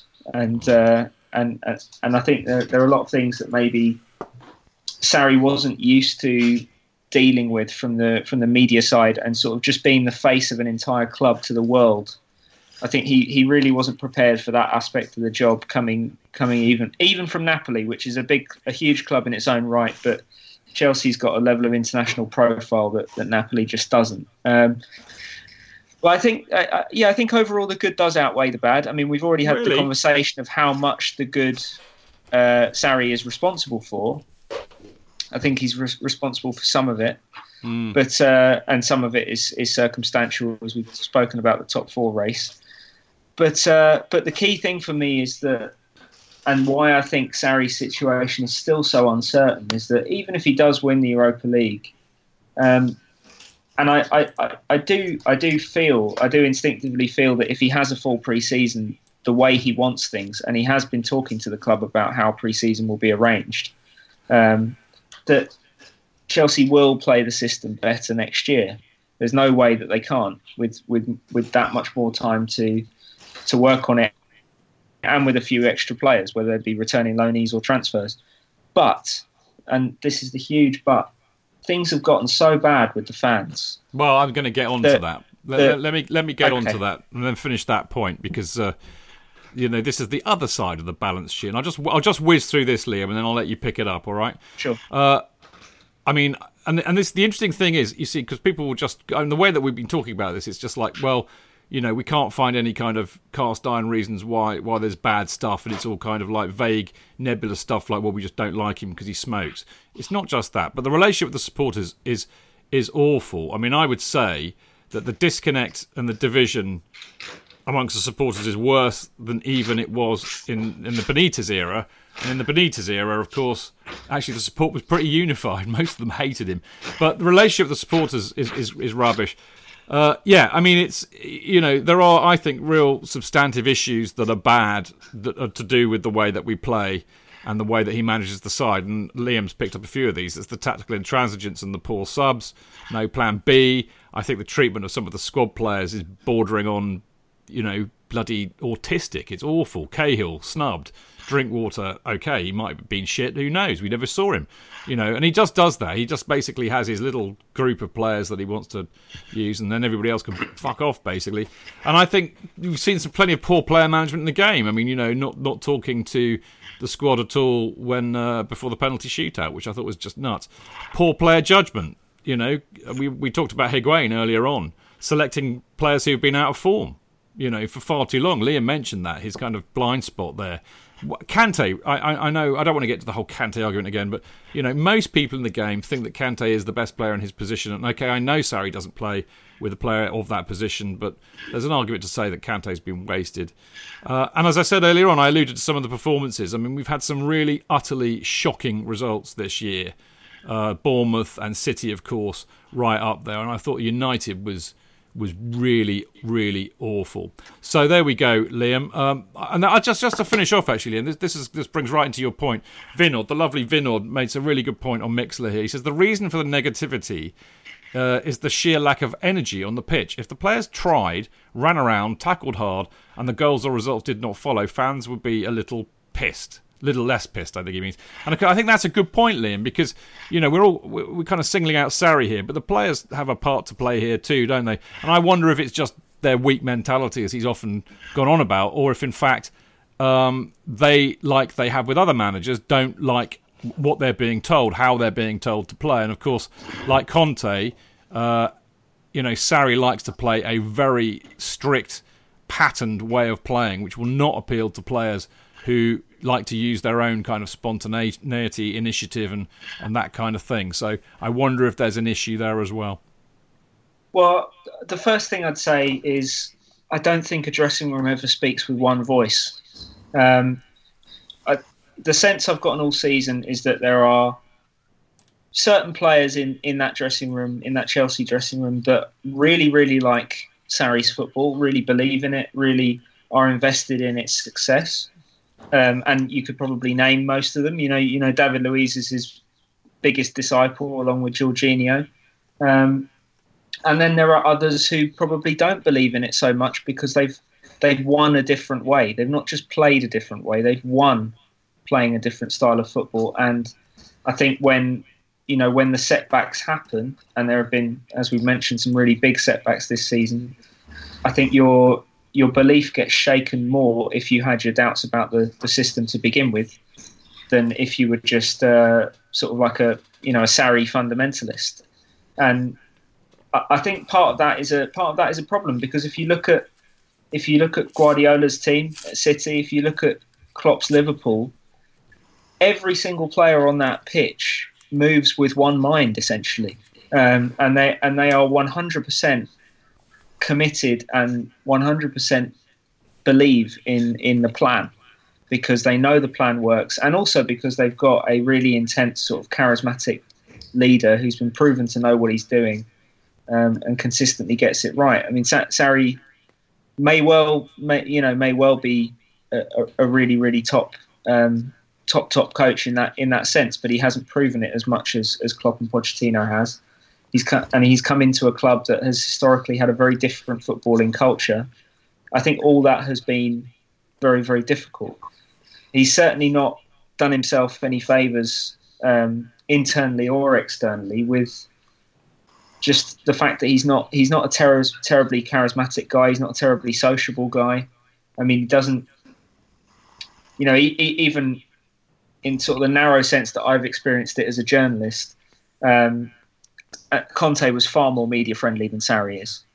There's there's, there's no comparison. I mean, Sa- Sarri is nothing no, nothing personal with any of us. You know, he, he's perfectly polite, but he doesn't want to spend one second more than he has to in our company, which I think a lot of people would say probably uh, you, you deserve it, you you dirty journalist. But um, I, I would never say that, Liam. I well, would never are, say there, that. There are people on on, twi- on Chelsea Twitter that would, and I, I understand that. But um, but that's just one example of, and I think there's been all sorts of aspects of, of the club and of the job of being a leader of a club of this size and a team of this size that Sarri hasn't quite got to grips with. And and man management within his squad is, is certainly part of that. I think the treatment of Gary Cahill has been a huge black mark against him. I mean, I, I was, you know, he, he, he gave him he gave him his farewell with that 80, 89th minute sub, and, and, and Sarri actually came out of that day looking quite good after Cahill had done that interview with the Telegraph, slagging him off, to then actually sort of come across as the bigger man and, and, and give him his Stamford Bridge farewell later in the day it was a good look for Sarri. But he, he, he undid all that work three days later by having Cahill on the bench for Europa League semi final. Christensen gets injured and he moves Azpilicueta to centre back and brings Zappacosta on. Now, it, it worked. Zappacosta played well. Azpilicueta didn't, didn't screw up or anything. Um, but it was incredibly embarrassing to Cahill. And, and, uh, and that will basically be the last act of, of, of Cahill at Chelsea, and you, you can see when when it's when it's things like that and being left out of Europa League trips earlier in the season and all sorts, you can see why Cahill says he wants to forget this season ever happened. that, that's just one example of how Sarri has kind of uh, has got things badly wrong with, with, with certain people and, and with certain aspects of his job he could have redeemed himself in the Leicester game by bringing Kate on for another 10 minutes at the end because that's what Leicester were doing. Leicester brought Simpson on and um, and, and the, the Japanese guy, didn't they? Who both been in the uh, the title winning side, and it almost become a, a friendly by the end then. So well, he didn't. He, he, didn't even. He didn't even travel. J.K. He wasn't. Oh, didn't he? Oh, and I, and I, and I was told that. Um, uh, I was told in conversations before that game that he wasn't at the Chelsea Awards dinner either, and there was a there was a tribute video video played to him, but I think it was his decision not to go. And sorry, know, who didn't go? Who didn't go? Gary Cahill wasn't at didn't, the, didn't the Chelsea. No, I don't. Wow. Not as far as I'm not as far as I'm aware. That's what I was told that he wasn't. And he's there. the he, and he's the club captain. So you can read into that, you know, the feelings. He's pissed off. Yeah, you can read into that. I think pretty clearly the way he's felt about the whole season and the way he's been treated. It was, it was really obvious in that Telegraph interview. He couldn't have made it clearer. Mm. Jonathan? Well, it's a, it's dreadful, isn't it? If your club captain doesn't come to the uh, Player of the Year dinner, I mean, for goodness' sake. But yeah, he obviously felt. We said we don't know what, what. I mean, you know more than, than than us, Liam, about what happens in training. Was he still taking part in all the training sessions, or had Ampadu taken over? I know Ampadu was injured for a large part. So did he? Was he part of the club anymore? Cahill is that one of the other reasons why he felt um, upset about the whole thing because he was training, or was he not even training with the first team from time to time? What was well, going I mean, on? Well, I mean, I don't, I don't know day to day. You know, I'm not I'm not at Cobham every day, and, no, no, and sure, sure. Tra- training is a fairly closely guarded secret. So he. I, what I do know is for the open training sessions before the Europa League games, he was a he was an inconsistent presence. Sometimes he'd be there, sometimes he wouldn't. Um, and when he was when he was there, you know, for the 15 minutes we're allowed to watch, where you never really see much of interest anyway. It was all laughs and smiles and everything, but there was no sort of interaction between him and Sarri. It was him and his teammates, um, and and you can see the way you know the way the, the sort of send off he got from from his teammates at, at Stamford Bridge after that last home game. How popular Cahill still is in the dressing room. He got given um, the bumps. Yeah, so I mean, it's it, but I mean, he was left. He he was left out of sev- a couple of Europa League trips, away trips. I think the Malmo trip was one of them, um, with with no explanation. And he, I'm pretty sure he was think, he, he, was fit at that point. He just wasn't taken with and. I, I, yeah, and I mean, you know, in true style, Mixlr uh, going off on Cahill. We did this last week, and I got very ratty about it. It's you know, forget the forget it. What you're talking about there, it's it's not the point. The point is that it's about good management, and part of good management is communication. And if you don't communicate effectively with the people under your employ, you are not a good manager. It's an important part of the job, and that actually links me into kind of how I want to conclude this, really, because I think Liam Liam has uh, opened the window onto some very interesting stuff here in terms of how the uh, you know of how this will go down with the club, and you know there, there's more to being a manager of a football club than what happens. Uh, you know, on the pitch, whether we like it or not. I mean, you know, there are bits about that I like, and bits about that I don't like at all. But uh, you know, as uh, as we were saying, um, you know, you know, you, he's he is the manager, he is the figurehead of a big global brand, if you like, let alone a, a you know a, an elite European football club. So you know, it'll be interesting to see how the club will view this season as a whole, remembering that in many respects they're far more uh, you know, demanding than we are in terms of success and trophies and the like. So, Liam, you know, given all of that, and given what we've been saying uh, in the last kind of twenty minutes or so, where are the club going to be with this? I mean, let, let, okay, let's let's give paint two scenarios. The first scenario is we win the Europa League. The second scenario is that we don't. What is likely to happen? Do you think? To be honest, I think uh, I think the only way that the Europa League, now that top four is secured, I think the only way that the Europa League final result could really affect the decision they make on Sarri um, would be if they if they lose really badly.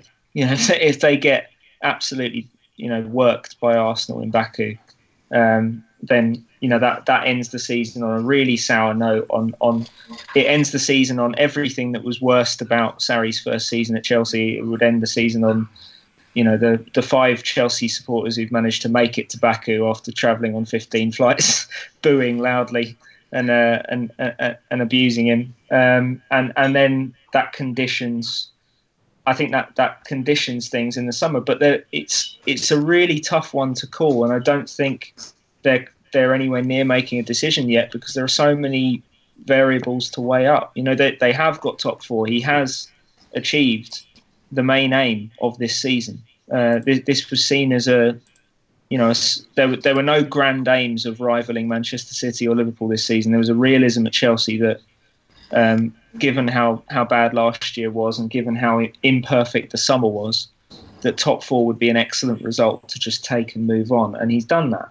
Um, and I think there's also a recognition from the club that they couldn't really have done less to put him in position to succeed last summer.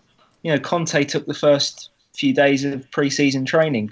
Sarri had precious little time, particularly with his key players. I mean, he didn't meet Hazard or Kante until after the Community Shield. And I know it's ancient history at this point because Chelsea have played more than 60 games and so much has happened, but it was the original sin of this season.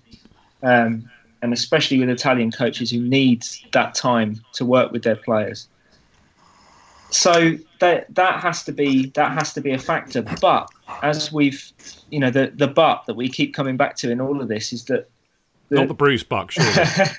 the but.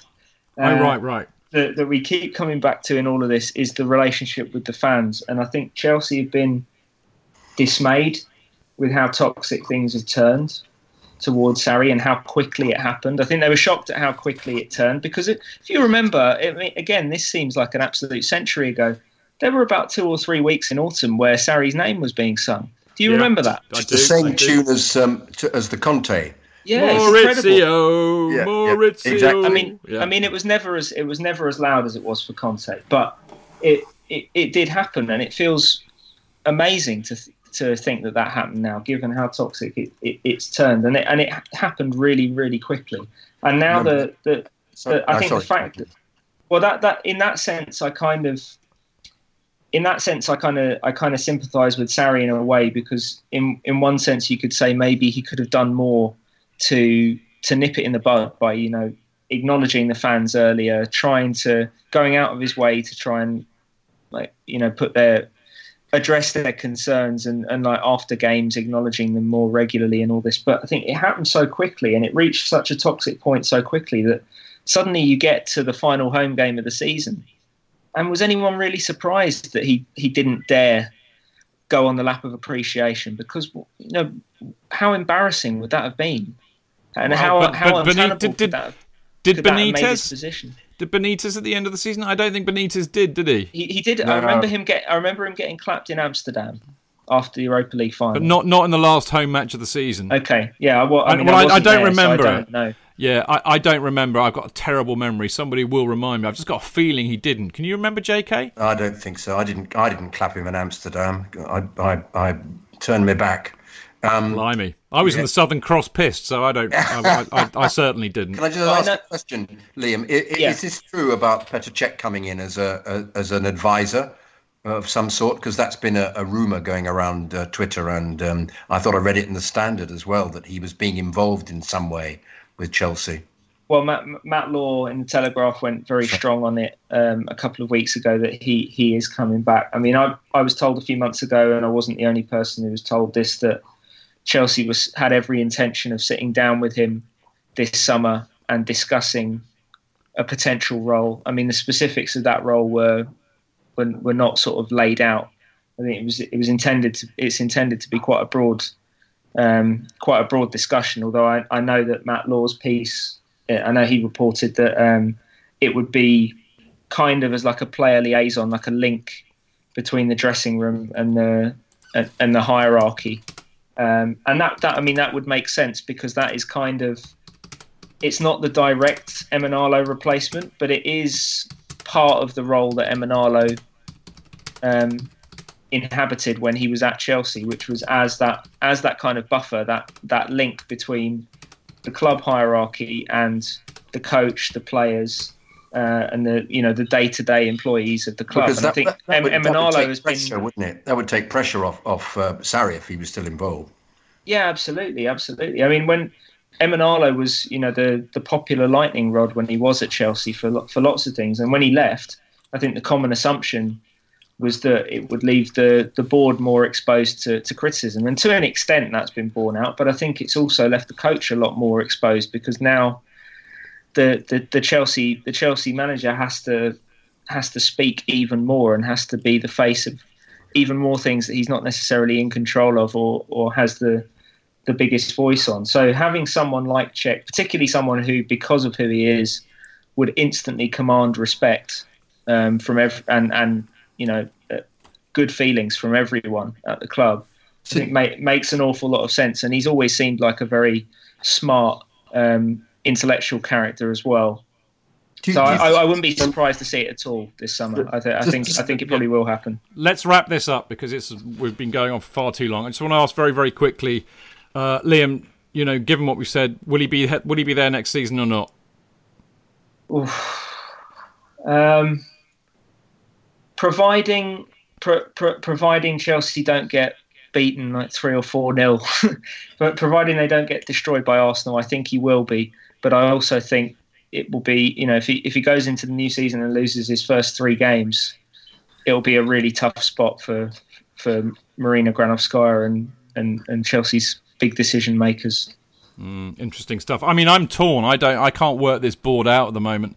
You know, half of me thinks that they're like they always used to be, which is bloody ruthless, and they'll get rid of him soon as whatever. But the other reason thing makes me think they're all. They're, I think I suspect they're all a bit mealy mouthed now. You know, and I think that they they hide behind a lot of things, and I wouldn't be surprised if they fudge it somehow. That's kind of my take. But Jonathan, what do you reckon? Well, I, we don't know what Roman's thinking, what Roman's role is in this. You know, we keep talking about the board, and we always keep saying Roman is the board. If Roman is, if Bruce Buck would, would is to be believed, he speaks to him all the time. That may be absolute rubbish, but um, uh, perhaps he has more of a role in this and is thinking at the moment, yeah, who can I get to replace him? But I think that's one of the other problems: is who would they get in to replace him? Who is available? Who uh, who doesn't have a rather retrograde um, managerial style. You know, that he, one of the reasons of getting him in was to try and change the way Chelsea played, so that they weren't playing defensively. So they were trying to play, you know, Liverpudlian City style of football. Or even Curse's Tottenham style of football, so that you get, you know, a lovely combination between intricate passing and uh, um, and uh, uh, rather than just defence and break out. But having said that, though, that seems to be that's the way Atletico play. But is that the is is that past it? Is that historical now? Is that something not to aspire to? Have have Liverpool and City created a blueprint now that everybody needs to try to uh, yeah, but to the, the, implement? da- the, I agree with you, and I think a lot of the issues that we've got this season, perhaps even amongst the supporters, although weirdly there's this.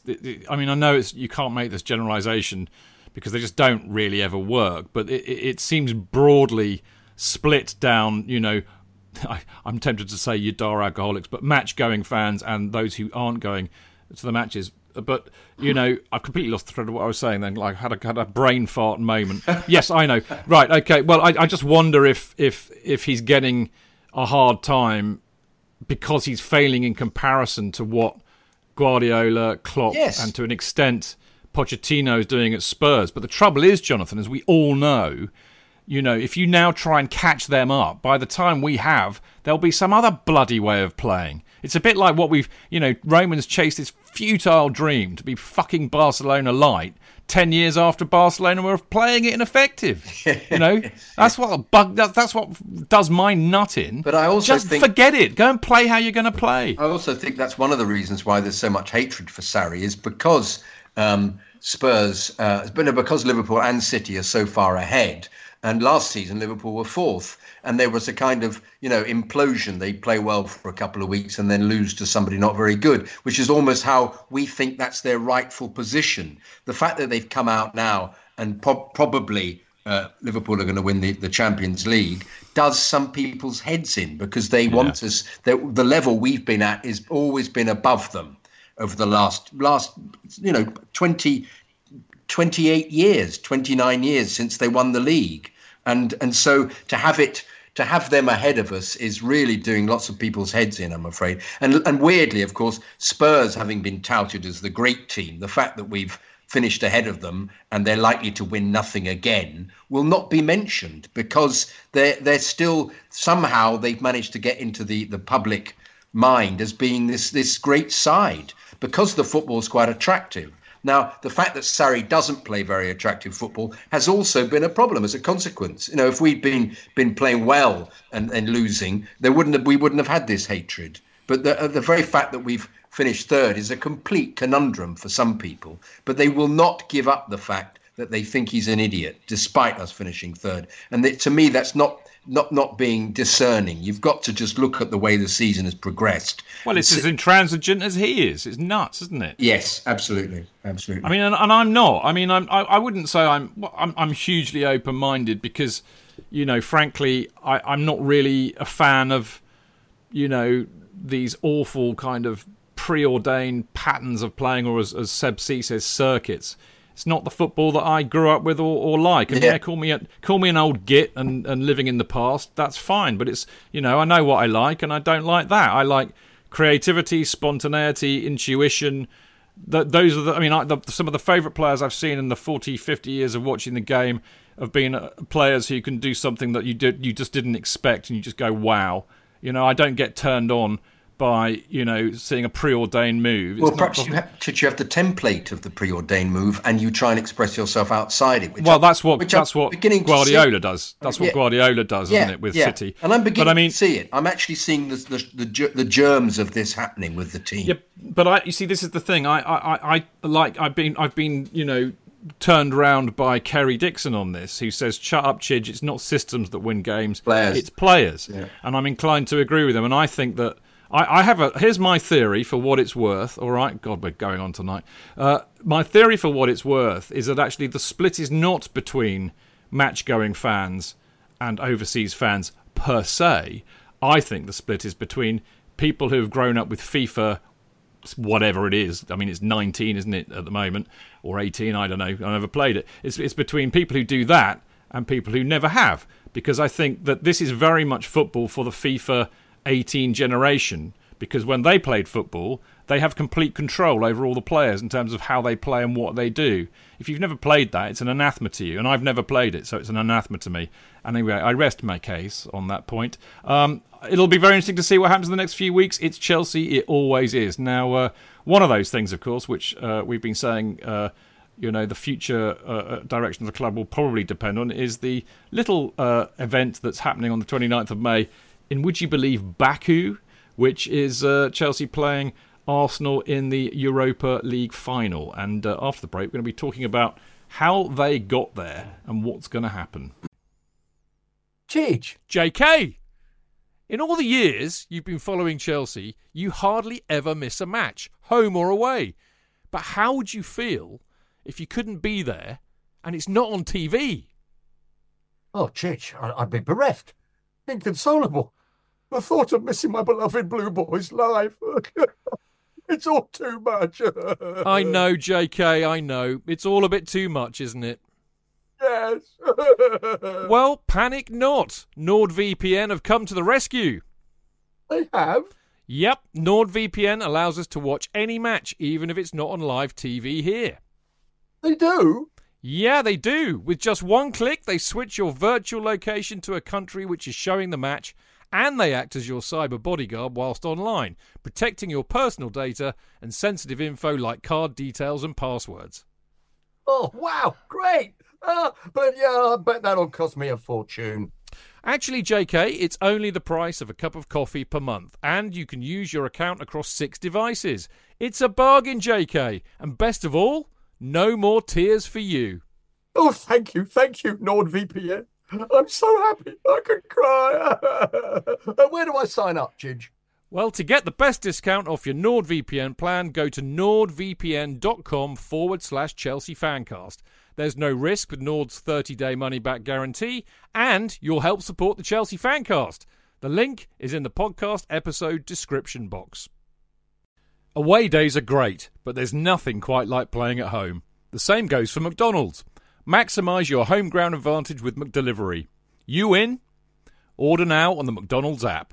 At participating restaurants, 18 plus, serving times, delivery fee and terms apply. See mcdonalds.com.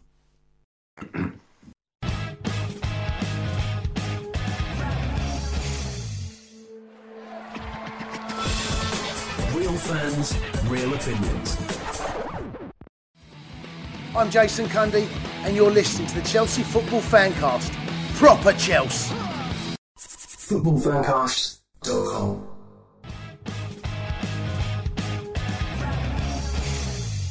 Right, welcome back. It's Stamford Chidge here with the mellifluous Jonathan Kydd and the erudite. I said I've already called him erudite tonight. He's obviously being very, very, very, very erudite, Mr. Liam Twomey from ESPN. Now, uh, very uh, uh, bizarre um, week for me last week, and I missed the last home game of the season, which is unheard of for me. But I, uh, I had a very good reason because I was at the uh, the Football Blogging Awards, which I shall bore you about in a minute. Um, but uh, what an amazing match! I mean, the fact the thing was, I, I actually had to watch it. I, I couldn't watch it. There were no TV screens at the do. So I was actually I have this app. I don't know if anybody else has got this app. It's called Flash Scores, which is brilliant because it's in real time. So you get all the information you need apart from seeing. it. It's a bit like a modern day version of teletext.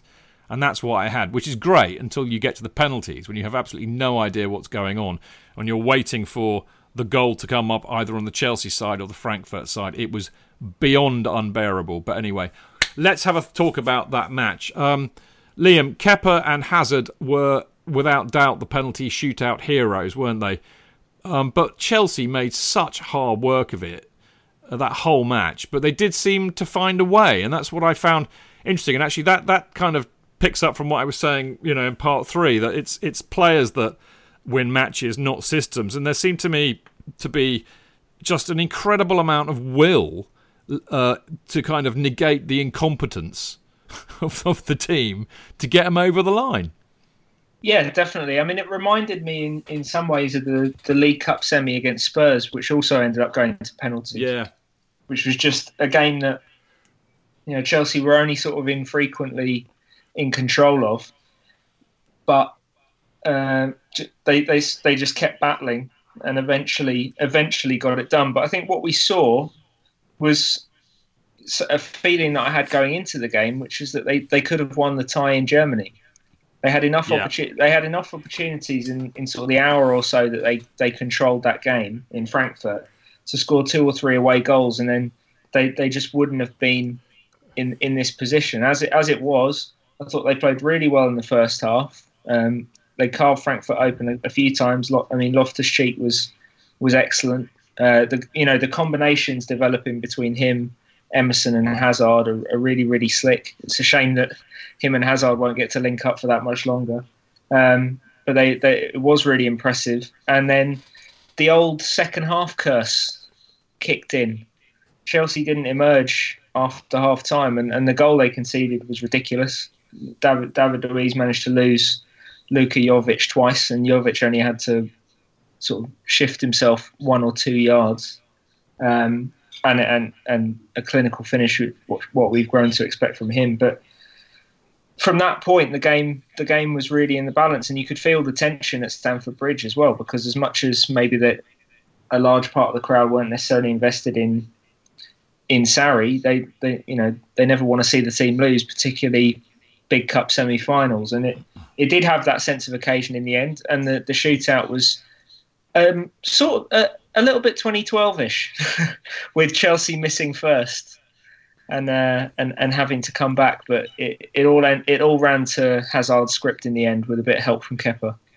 Kepa's um, save when he just stood in the middle of the goal was very clever because um, he'd have thought he'd have dived either right or left. The fact he stayed there, he'd either done his research or he was just he read the kick beautifully because uh, you'd have thought he would have dived, but no, he's just stood there.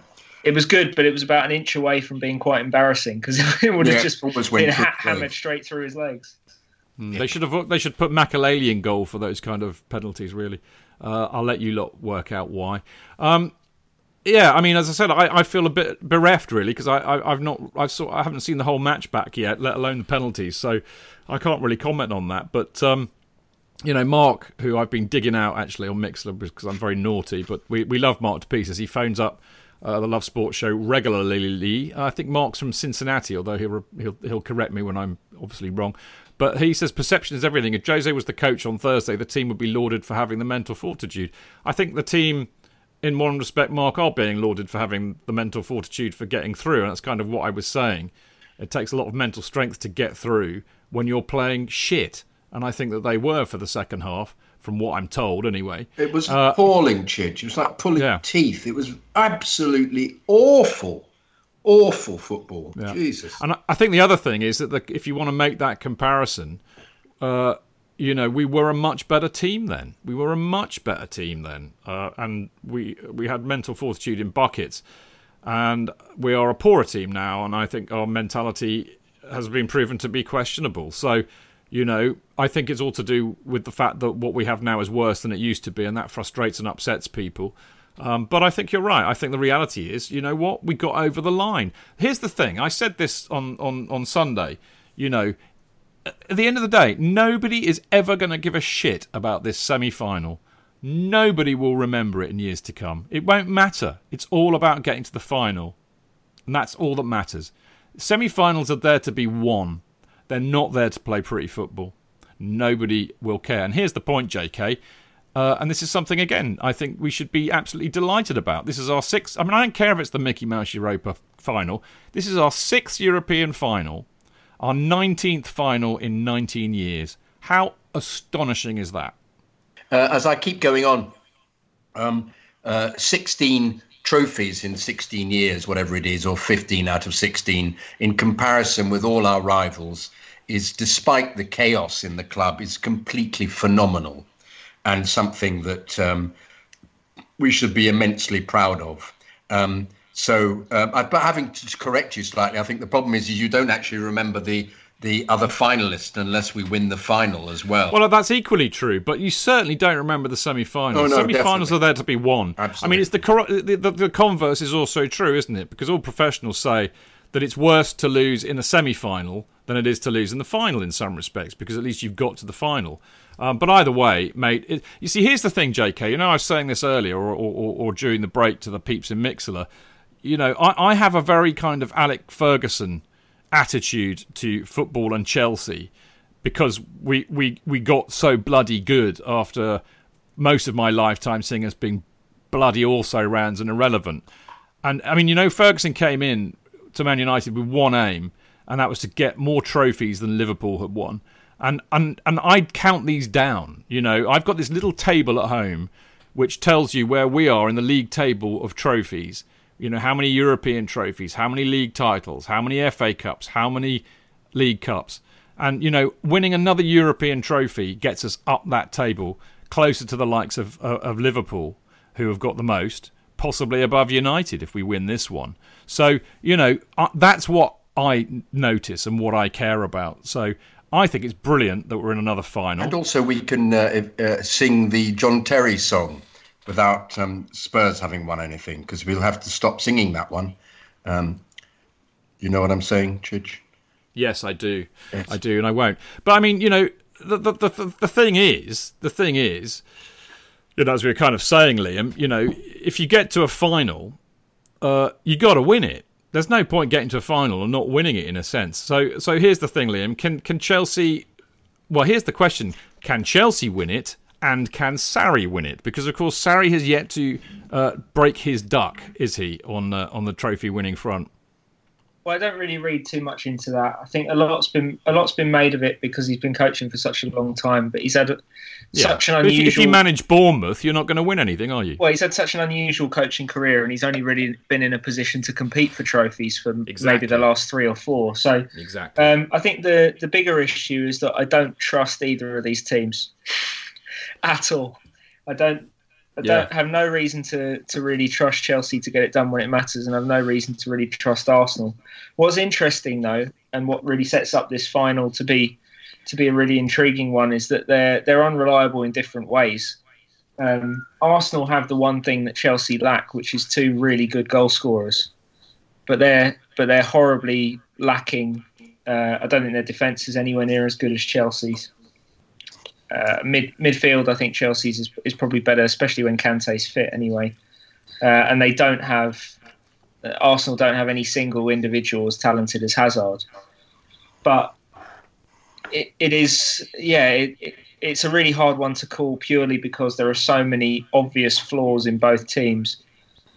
The one thing you can maybe say is that rather than looking at Sarri's lack of a track record for silverware, looking at Emery's pretty remarkable record of success in the Europa League and saying that that could be an advantage for Arsenal. Um, Fuck's sake!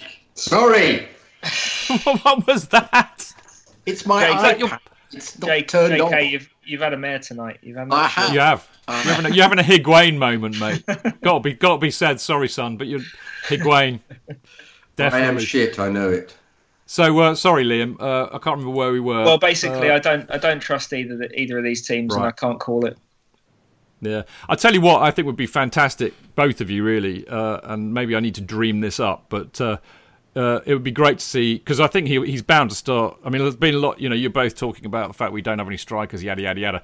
But it'd be great to. I think he'll pick Giroud for the final. If he picks Higuain, I'm going to shoot myself. but uh, if he picks Giroud, it would be wonderful shithousery for Giroud to score the winner against Arsenal, of course, wouldn't it?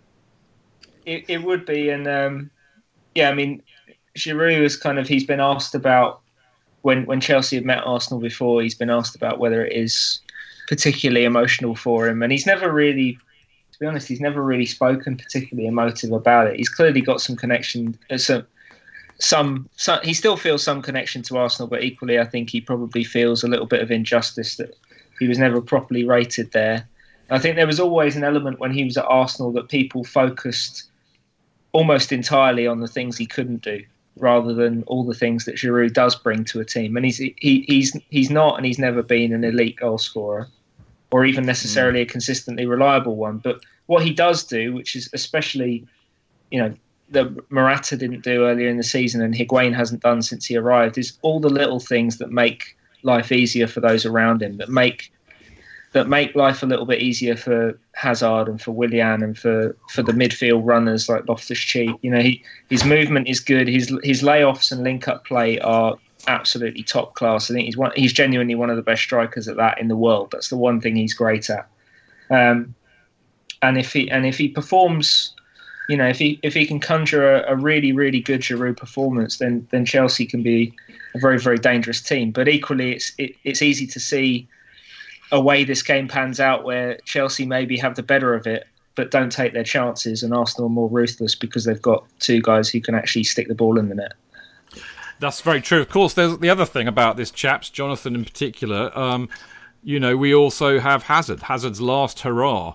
He loves playing against Arsenal and wouldn't it be lovely to see him going out, uh, having had a man of the match performance and stuffed the arse again? Of course, it's the perfect opportunity for him, and and it's his he doesn't need to say goodbye anywhere better than in a European final, does he? He can uh, exactly that can be his his last hurrah for the team. I mean, I was always wondering, what, trying to work out what his contract would be at Real Madrid and whether Chelsea could have an option to getting him back if he only spends two years there. Maybe. Or, is a flop. Yeah. Is a flop. Yeah. Who knows? Maybe. Wouldn't there be a wonderful symmetry about it, wouldn't there? We win the Champions League, which means Hazard signs for us. Next year we win the Europa League, do bugger all in the in the Champions League thereafter, and then he gets us into the Champions League and then helps us win the Europa League and then goes to Real Madrid. I think that'd be be quite a nice thing. Well, I mean, the, I think the other thing that we should also talk about really here, and I think this kind of has relevance in terms of, uh, you know, what we were talking about in the previous part about uh, whether Sarri might be at risk if we lose. And I think the other thing to factor in, Liam, of course, is this is Arsenal. So this is one of the teams that we, you know, do not want to lose against because they are rivals. And to lose to Arsenal in uh, a Europa League final, in my opinion, would be about a hundred times worse than it was losing to Man United in the Champions League final. And we all know how awful that was. Well, and worse than it probably would have been to lose to Frankfurt on penalties. well, yeah, if it yeah. if it ends up being that way, I think a lot of Chelsea fans would probably uh, regret Chelsea getting to the final in the first place. But that that's why I said earlier that I think the the the only way the Europa League final could really uh, play into the decision Chelsea make about Sarri is that if it if it goes badly wrong and really ends the ends the season on a on a horribly sour note, um, otherwise, I think you know if it's if it's a really close game and Arsenal, you know, win on penalties or something, I think that's it. People will be disappointed, but I think that's perfectly survivable. But uh, as ever with football, it's it's not just what the result is; it's it's how how you get there that conditions the way people feel about it. Absolutely right. Uh, and losing to Arsenal is a no-no, particularly. I mean, I, I remember the FA Cup final. I've, I've, I've rarely felt so gutted after a final loss than I was when we just didn't turn up against Arsenal and we had the chance to do the double. But anyway, um, Jonathan, um, you know, I know you talked about this on the uh, Love Sports show, but the the whole Frankfurt fans. I mean, we're going to cover this in an email later, so we might talk about it then. But just very quickly, because I want to get Liam's input on it. Uh, but the Frankfurt fans were uh, had taken over your area in, in, in the in the East Middle. There were loads of them in the West Lower, something that we will refer to later. What on earth was going on? It's crazy, isn't it? Well, it was appalling, but they sold them deliberately. Um, it wasn't a case of them taking the tickets over uh, or people giving their, their seats away because people just don't need to apply for them because these are seats that uh, cost extra outside the season ticket. So it's not as if um, Chelsea supporters were making money out of it. Uh, it was the club that was making money, and the club had no bones about selling any of the packages or any of the seats to any any German supporter who, came in because they were undersubscribed because of the the uh, the Sarri situation with people being so unenthusiastic about him. Many people don't want to come and watch Chelsea anymore. And so the the possibility didn't matter. It was a, a, a semi final of a European competition. They just didn't apply for the tickets. So Chelsea had only half the tickets sold. So Chelsea did what, in a sense, you would expect them to do to make a financial gain from it. They sold them to somebody, anybody who came in and offered money. And it just so happened that, for example, where I sit, 1,300 German supporters got tickets. Bloody hell. 1,300. That's crazy. Uh, but that was because, you know, it was a package and they got a drink with it. And, uh, you know, it was all along champions, Ossie's, um, executive, every single area had German supporters in it. And the stewards, consequently, because they'd paid good money, were told not to do anything about it at all. And the steward I spoke to said, My hands have been tied by the hierarchy, didn't use that word, but by the orders he was given was to let them get on with it and let them cheer and bounce up and down. And of course, guess what happened? Chelsea supporters don't want to be surrounded by uh, opposition supporters, which led to confrontations and fights, even in mm. even in my area.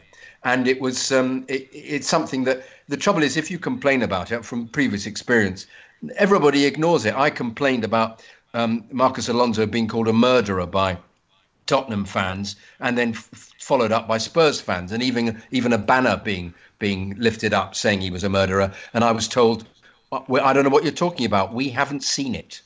And you, well, so I thought, well, next time it happens, I must take a photograph and I'll show it to you. So it, they have very selective memory when it comes to these things or desire to prosecute, particularly when they're making a profit. And they made a huge profit from this chidge because it was it was practically full. It wasn't quite full, but nonetheless, it's forty thousand. So they've made the money that they wanted to make from it. So ultimately, security went out of the window for profit in this instance. What do you think of that, Liam?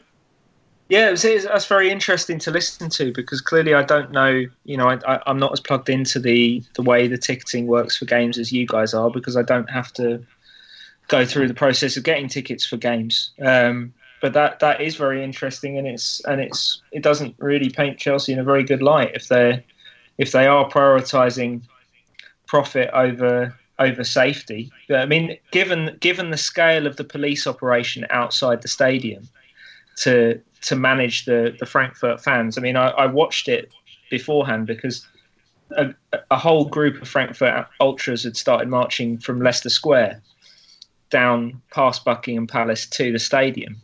Uh, it took, I think, it took them about ninety minutes in total, and and the police operation was huge around them. They, they they marshalled them all the way to the stadium. They stopped them just uh, just past the bridge on on Fulham Road, and brought them through in, in little groups of of 100. And all of this, obviously, was for the aim of minimising the chances of any of any disruption or any um, any disorder with with Chelsea fans. And then to you know to go to all that trouble outside the stadium and then and then have actually a, a conscious business decision inside the stadium to have rival fans next to each other doesn't doesn't seem very smart to me at all. Um, mm. and, and especially given the way you know they, they had a, an insight into the way the Frankfurt fans were in the first leg. You know they they didn't they I didn't I didn't get any reports of violence from from the first leg of that tie.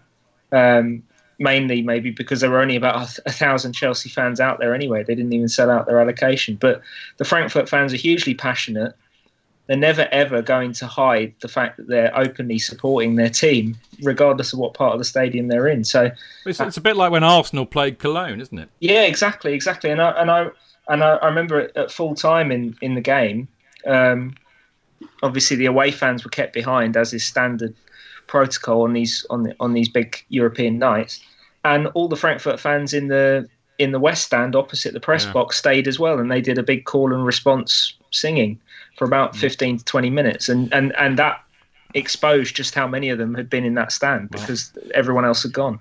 Indeed. Well, you know the Germans, they like a bit of marching and they like a bit of call and response. So there you go. Uh, I'm sure, I mean, I know the Trust has got involved in complaining about that. So there you go. Uh, and I can't really tell you anything more until we get some sort of an answer. Anyway, um, the other thing I wanted to talk about, obviously, is this, this damn thing is in, is in Baku, something that the Trust has also been uh, involved with. Um, an appalling, I mean, a derisory ticket allocation, and arguably one of the most impractical, stupid locations for a European final of all time, which is adding to a huge uh, monetary burden to the hard, uh, you know, the, the much fleeced supporters who, of course, you know, treat going to a European final as a as a as a must do thing, and will go to any lengths to go, and and will sell their grandmother to go. But it puts a huge amount of pressure on them. Um, it's an absolute it's an absolute farce, and I think UEFA really need an absolute shoeing for this, Liam, because they're they're, they're what they came out with. And I mean, Richard Conway. Uh, kind of put it up on Twitter, didn't he? Richard Conway writes for the BBC, or was he the Guardian? I He's forget. the BBC. The BBC, anyway. Yeah, I mean, people out there might have might have seen it, but um, their excuse for it just absolutely laughable. Um, I don't think there's anything we can do per se. I mean, we've moaned like stink, but it's awful, isn't it? Yeah, it was. It, the the reasoning was astonishing. Basically, that they didn't think Baku Airport could handle that many uh, for, foreign fans coming in for for such a big event, and which which well, which it, begs the immediate question: Why did you give it to Baku in the first place? But well, exactly. But the, the other exactly. thing, the other thing that struck me as well is obviously the the allocation to each club of just under six thousand tickets is is laughable and and a, a real affront to a real affront to football, really, because it, it wouldn't have mattered which which clubs, which countries they were from, um, got to the final. The whole point about these major occasions is that you want you want a big atmosphere and you want the people that care most about the clubs involved to be there. And, and if you you've got a stadium that seats nearly seventy thousand, and at least in theory, we know in practice that a lot more Chelsea and Arsenal fans will be there, albeit probably not ones from England. Um, there'll be ones from the surrounding countries and the local supporters clubs and, and whatever. Um, it there's there's a decent chance it won't create the same the same sort of atmosphere, and it, it does sadden me that a lot of really hardcore um, Yeah. Chelsea away fans who I have immense respect for because I have no idea how they do what they do. the amount of time and money that they, they spend to follow Chelsea um, Chelsea domestically and, and abroad is is absolutely incredible. Uh, the the fact that even some of them might not be able to make this is is quite sad. Uh, and the, and the and the other astonishing thing was I saw Chelsea published the ticket information uh, a couple of hours ago, the sort of detailed breakdown, and part of the allocation of restricted view seats. Oh, you're joking. This- Seriously? The, yeah, I don't, I don't know the precise numbers because it didn't say in the article the, the precise numbers that are restricted view and, and which ones aren't. But this is a this is a seventy thousand seater stadium that has hosted international events, you know, f- f- football and other sports, and was only completed in 2015, and it has restricted view seats. I find that incredible, absolutely incredible, and and even more incredible that they've given a major European final to a stadium like this. Well, they've stuck us in one of the corners, basically, on two tiers, and I suspect that there's a big overhang. So hmm. kind of a joint. So imagine, imagine where I sit in the Matthew Harding, uh, you know, right on the edge of the east upper. So I'd imagine it's kind of like that, but a lot. Well, actually, probably the best uh, uh, description really would be uh, the shed end and the west stand, wouldn't it? Because the shed end's quite low and the west upper is much higher, so it could be something like that. Just, just I've, I've actually got their their kind of you know map of the stadium up on my phone now, so Well, that's and, appalling. and, and the top category of restricted view tickets is still nearly hundred pounds. Yeah, 121 quid. It's an absolute farce. We're not going to answer it now, but we needed to register our disgust. I mean, uh, Liam, do you, are you prepared to share your mental route out there to get to this match? Well, I've uh, uh, yeah, I booked my flights today. Um, the it, it's it. Let shall we say a scenic route around Europe. Um, I'm flying from. You're going I- via camel. I'm travelling out on the Monday and travelling back on the Friday, so basically a whole week. Um, but Wow. I'm travelling Monday London to Kiev, and then Kiev to Tbilisi in Georgia, and then getting the the, the short sort of one hour flight from Tbilisi to Baku, getting there in the early hours of Tuesday morning, and then on the Friday on the way back, um, again because of the hour- total direct flights, uh, I'm I'm flying from Baku to Moscow, then Moscow to Berlin, and Berlin to London. Wow, Liam, that is insane. Uh, I presume, oh, well, good luck as well, and well done for making the effort to cover it for us. That's absolutely quality. Jonathan, I'm presuming you're not going to make this one. Well, I've been offered the opportunity, uh, and it's very tempting because it would just be a day. Wow. Yeah, it's the It takes a day to get there. What are you talking about? I know, but it would still only be with time restrictions. You still get back 8:30 the following morning. Um, so uh, it's feasible, but I'm in. Um, uh, I tried to get a ticket, even though I, I get access to away tickets. But um, my standing is such that I was about 20 minutes past midday, which was the deadline, and I was sent back. I said, "Is it still possible to apply for a ticket?" And I got back, "The deadline has passed. I'm afraid we are unable to assist you," which I thought was, um, uh, how can I put it, um, terse, to say the least. You you will get if you want a ticket, you'll get a ticket, mate. Well, no, somebody's offered me one. I've got a I've got a room in in a four star hotel if you want one. No, I, I can't. I can't stay the night. Okay. But thank you. It's lovely. No, I Bre- have, breakfast is breakfast is included. I have to. Oh, that's. I'll be do it then. No, no. I have to. Um, I have to get back as soon as possible. Amazing. I'd be amazed if you did that. My, I tell you what, mate. If you made it out there, my respect for you, which is already huge and enormous, as you well know, it will go through the roof if you manage to do that. Um, I haven't even made one away game this year, so I, have had a bit of a Higuain this season. I, I like the fact that we're now going to use Higuain as an adjective to describe anything that's absolutely shocking and shit. I do like that. We're going to use this forever on the fan cast from now. But I've had a Higuain this season because I've been so busy doing work and stuff that I've not made a, a, an away game. So uh, Baku is, is, apart from the huge, ridiculous expense, I can't take that amount of time off work, which is another reason why it's a ridiculously stupid place to have a final just because Baku have put a lot of money in UEFA's hands. Because this is how it works. Because I was hearing the other week, because of course Baku had a Formula One meet out there a few weeks ago, and the only reason they had the Formula One out there was because they paid uh, the whoever runs F1 nowadays. The, uh, the, I think they paid more money for the Baku Grand Prix than any other Grand Prix venue pays anywhere else.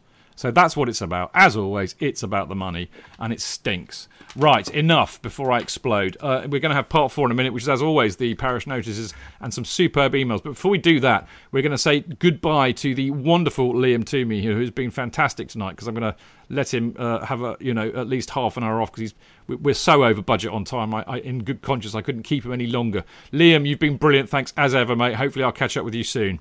Always a pleasure, guys. Night, night. Well done, Liam. Yeah, Take care, mate. Good to see you. Thanks again. Right, we'll uh, me and Jonathan will be seeing you guys in a minute.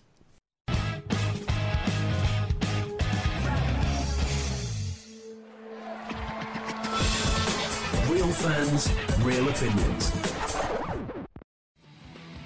I'm Jason Cundy, and you're listening to the Chelsea Football Fancast. Up the Chelsea! Footballfancast.com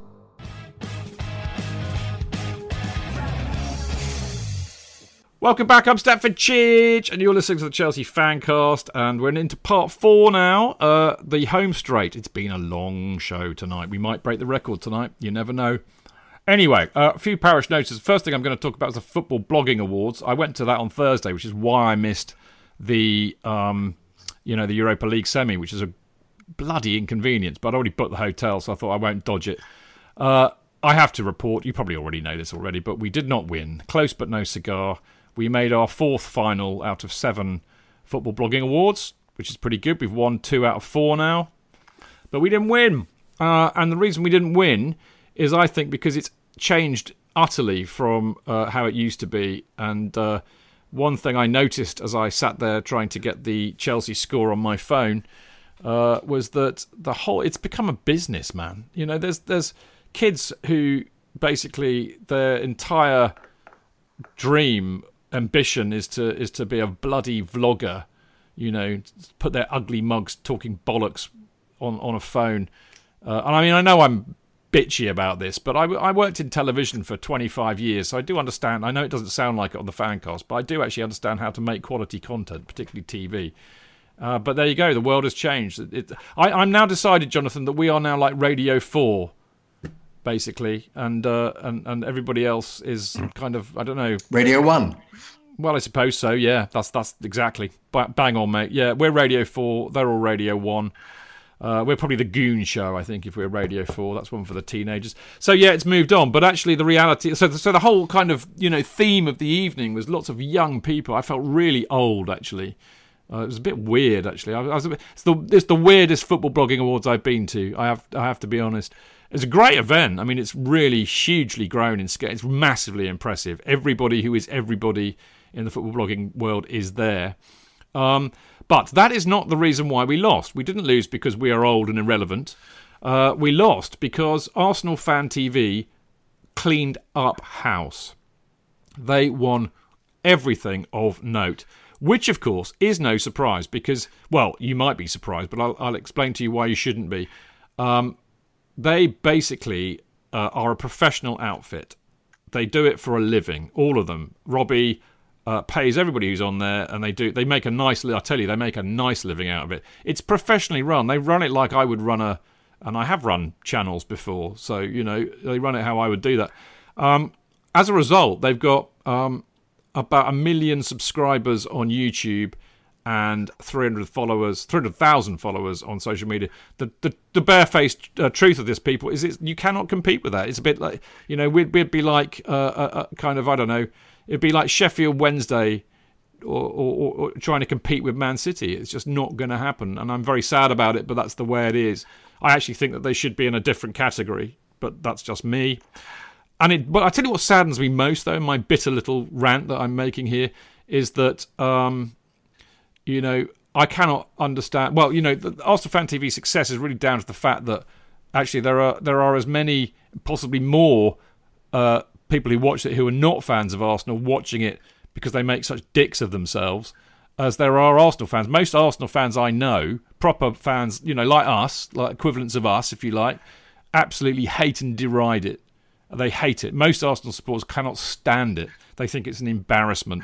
But Robbie's a smart guy, and he knows he knows that that's what will get viewers, and that's what's happened. So we lost. I'm very sad about it. I'm most sad about the fact that we didn't win it for you guys. That's the real truth, because I know how hard you lot all work by getting behind us and voting for us, which is just un- unbelievably beautiful of you. For which I love you all absolutely manically. Um, but you know, I'm afraid it wasn't to be, and that is why. Uh, and I mean, just to compound this, Arsenal Fan TV won the best podcast, but Troopz won an award. Troopz, you get me, fam? I mean, that clown, unbelievable, Mr. DT, absolutely plonker that he is. He won an award. So you know, the, the, the you know, the game has gone, football's gone, the game has gone with that as well. I fear. So I might not even bother entering next year because it's just pointless if those Muppets are going to win. And they they they can you know they got you know more clout than we have in terms of getting social media to vote. Anyway, enough of me being bitter and twisted. But I just really wanted to. And exactly, Glide like Boga said, they're not even a flaming podcast. It's like uh, you know, Mr. DT and Robbie being filmed uh, you know, talking to each other. That is that's a YouTuber. That's not podcast. He's dead right. Anyway, stop me now before I explode. I just really wanted to say thank you to you guys for getting behind us as ever. Uh, the reality is we don't need awards to know how good we are. We know how good we are because you lot listen and you tell us, and that's why we love doing it, and that's why we love you. So thank you for your support. Right, Paul Burgess. Uh, I've been plugging this for a while. Uh, his son is trying to raise enough money to go to Tan- Tanzania, as I like to call it, Tanzania in July. Uh, and this is really so he can do good, good kind of community works out there. Um, he's got a presence on GoFundMe, GoFundMe.com. So go and search Ben039S, and you should find it. Uh, and I, I will. I have put it up on Twitter. I will do it again. But if you can support him, it would be great. Uh, and of course, Patreon. Uh, you know, uh, you can support us too, uh, as well as voting for us. You can you can bung us a bit of money every month. Uh, just helps to cover the costs, really. It won't buy me a Bentley like Robbie has for doing Arsenal Fan TV, but you know, it's just a nice show of appreciation, and it's utterly voluntary. You don't have to. I won't be offended if you don't at all. I will still love you just as much. If you want to do it, though, um, you just go to Patreon, P-A-T-R-E-O-N dot com forward slash Chelsea Fancast. And as ever, and I'm time is short, so I won't give them the full plug, well done to CFC UK for another fantastic season of fanzines. Um, if you haven't subscribed to it by now, you're missing a treat. If you can't get to uh, the games, where you can always buy at the CFC UK store. But uh, if you follow at Only a Pound on Twitter, you'll see how you can subscribe to it. I commend you to do so. And of course, that also applies to uh, the Chelsea Supporters Trust. Join up and be a member of the trust. It's five quid a year. Very easy to do. Just go to chelseasupporterstrust.com and uh, you can find out how to do that. You don't have to pay. You can join for free, but it just means you can't vote in the elections or go to the meetings. So uh, it's only a fiver, so you know it's not a lot. Uh, so do that, and of course, don't forget to get a CPO share if you haven't got one either. Uh, and again, just go to the Chelsea's website and whack in pitch owners, and you'll you'll find the relevant bit there where you can apply for a share. Cost you about forty quid. Uh, it protects Chelsea uh, playing at Stamford Bridge forever. That's the idea. Right, enough of my plugging and stuff. It's time for some fantastic emails. Actually, we've got some crackers uh, tonight, and the first one, uh, I owe a huge, uh, a huge apology to the young man who sent this in because, uh, as I expl- explained to his lovely mother, who is in the house, or she was earlier, the lovely Claire McConnell. Um, Tim McConnell sent his email in so early that I didn't scroll down far enough by the time I got to putting him in the show. So I missed it, and I'm terribly sorry. The, the, reality is, though, is that Tim's email is now even more relevant this week than it was last week. So there we go, bit of serendipity. But thank you, Tim. And he says, Jonathan, he says this. He says, Hi, Chidge, JK, and the gang. I'm a Chelsea supporter writing to you from Toronto, Canada. I was introduced to both the club and the podcast by my mother, Claire, who has written into the show before and is also quite active on the Chelsea chat site and Twitter. I have no idea what state our season will be in when you read this, but wanted to give my thoughts. On the comparison of Conte and Sarri, we're in a slightly better league position than last year and could yet win a trophy. But I'd hesitate to say that we've improved. Despite winning the FA Cup, Conte had effectively given up on the club in January, and the latter half of the season was an unmitigated disaster. Sarri is still committed, but his results have been largely the same. I tend to think that this reflects badly on Sarri, as he's hardly been able to improve upon the results of a manager who basically quit his job four months before the season ended. Similarly, on the comparison of Sarri to either Guardiola or Klopp, Guardiola finished his first season at City in third with 78 points. Klopp finished his first season at Liverpool in eighth with 60 points, but was at a disadvantage as he took over from Brendan Rodgers in October. Sarri will certainly surpass Klopp's first season league position and may well still top Guardiola's, but I think that this is misleading. Guardiola arrived with a plan and with a level of respect for the quality of the league. Klopp also has his own footballing philosophy, but both were able to adapt to the demands of a new environment and made tactical and personnel changes when necessary. Sarri, by contrast, has made no attempt to do anything other than plan A, and as a result, we've regressed since the beginning of the season. He was given no indication that he would be able to improve if given more time, and, in all likelihood, would just get worse. Higuain, who is shit, is yeah, exactly is emblematic of emblematic of this. Who could possibly believe that a 31-year-old striker who was unfit and generally useless at his previous club would be able to adapt to an unfamiliar and exceptionally physical league in January? More than that, who in their right mind would continue to play someone so obviously inept? Frankly, on the on the question of Frank, oh sorry, not frankly, Freudian slip. Finally, on the question of Frank returning to the bridge as a manager next year, Chidge obviously wrote a great article on this, and I haven't much to add, other than that I'm completely torn. My heart warms as I think of him on the touchline, but I do worry that it's too soon. I, I, agree with you, actually, Tim. The leap from the Championship to the Premier League is huge for a player, and I imagine that it would just be it would be just as difficult, if not more so, for a manager. Hiring Frank and Jody, which I believe will happen at some point, would represent a seismic shift for the club. We seem to risk, uh, sorry, we seem to be a risk-averse operation at the moment, and I fear that if it goes poorly, we might not make another attempt to hire another Chelsea legend with relatively little managerial experience, i.e., JT. Having said that, and given Frank and Jody's ability to work with young players, a transfer ban would lower expectations and play to their strengths.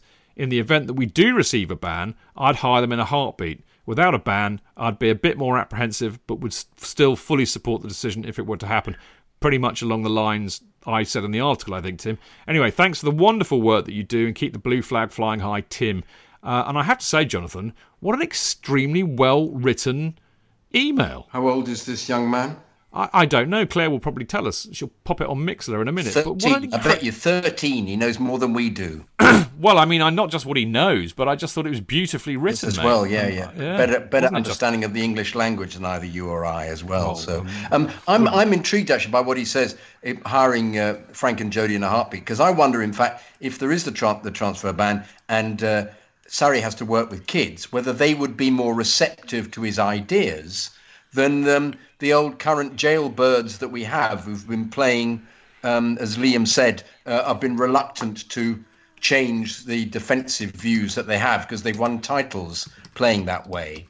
So you never know that it may work. It might work even with Sarri if he stays on. If we get a transfer ban, if he can uh, get the kids to play the way that he wants to, I'd be intrigued to see if Mason Mount could take on board exactly what is required. Because it might be that he's, you know, becomes top banana there. Mm, well, we shall see. Yeah. We shall see. Um, yeah, I mean the Frank and Jody thing is interesting. You know, oh blimey, Claire's piped up. There we go. He's thirty, and yes, he does write nicely, doesn't he? You can just tell. I can. I can. The pride is oozing out of Claire. I can feel it.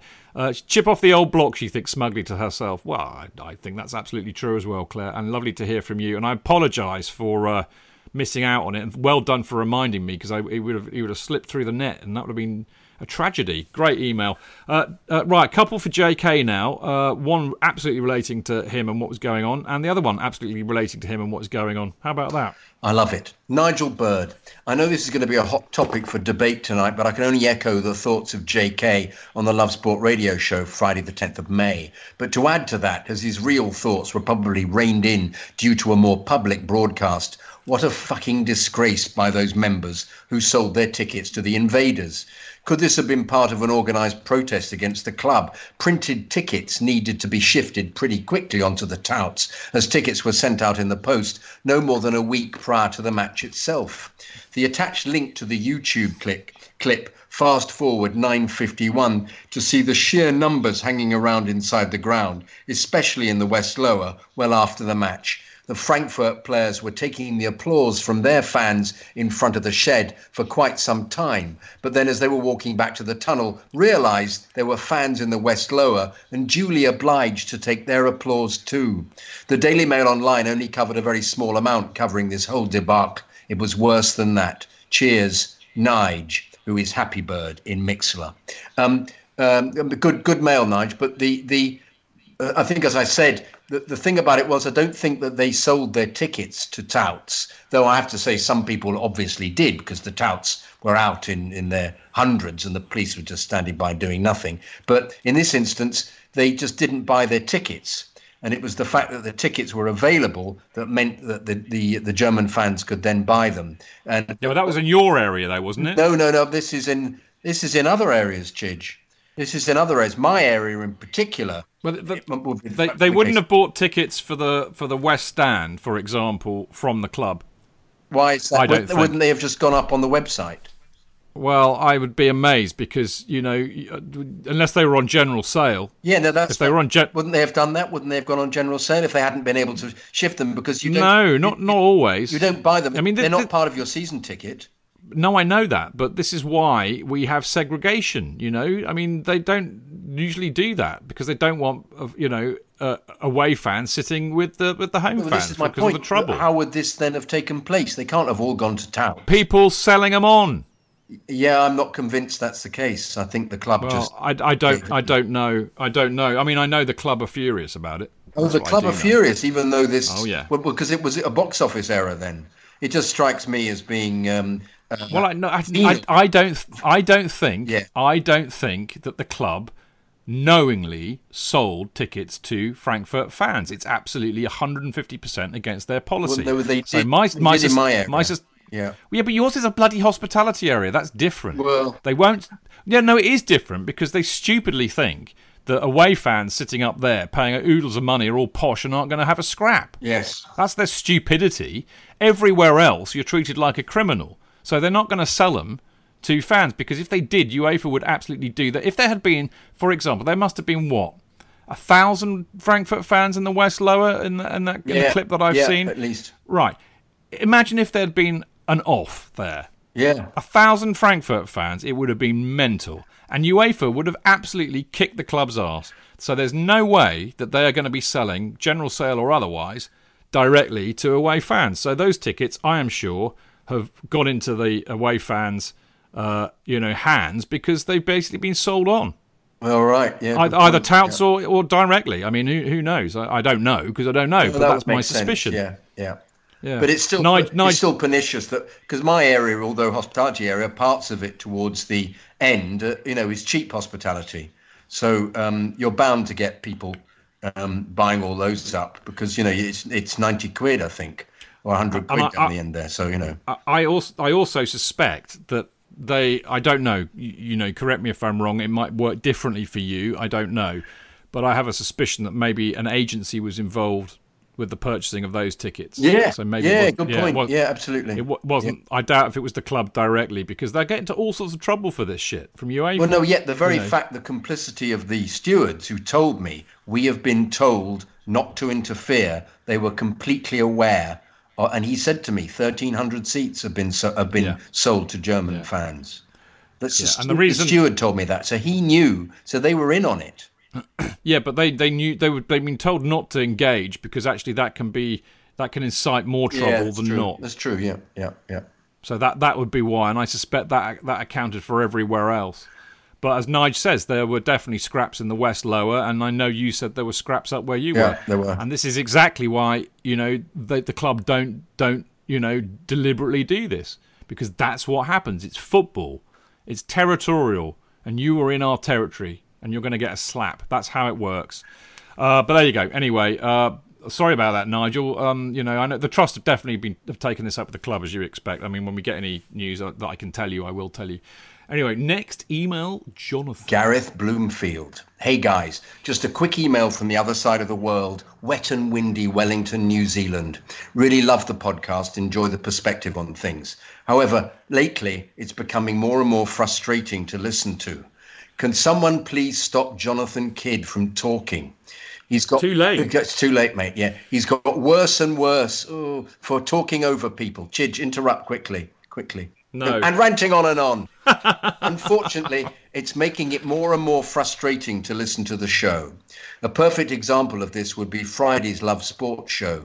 You only have to listen for the first six minutes to see the point I'm making. I basically turned it off after about six minutes. Well, you missed a lot there, Gareth, because we got onto lots of good subjects, and Dan was on fire. In, He shut up after that. Sorry, I'm interrupting. in his, but, yeah, uh, shut up. Jonathan, shut up In his that. excitement to tell everyone his point of view, he just cuts everyone off. Don't get me wrong, I do enjoy listening to him. Oh, thanks, Gareth. But there is a point where it becomes annoying. Yes, I understand. Talking over people and interrupting. Sorry, I don't want to be the negative guy. You're not. I'm really bad. I really do do enjoy listening to the show, but lately it's become a sore point. Anyway, up the Chelsea. Gareth Bloomfield. Wellington, New Zealand, you bastard.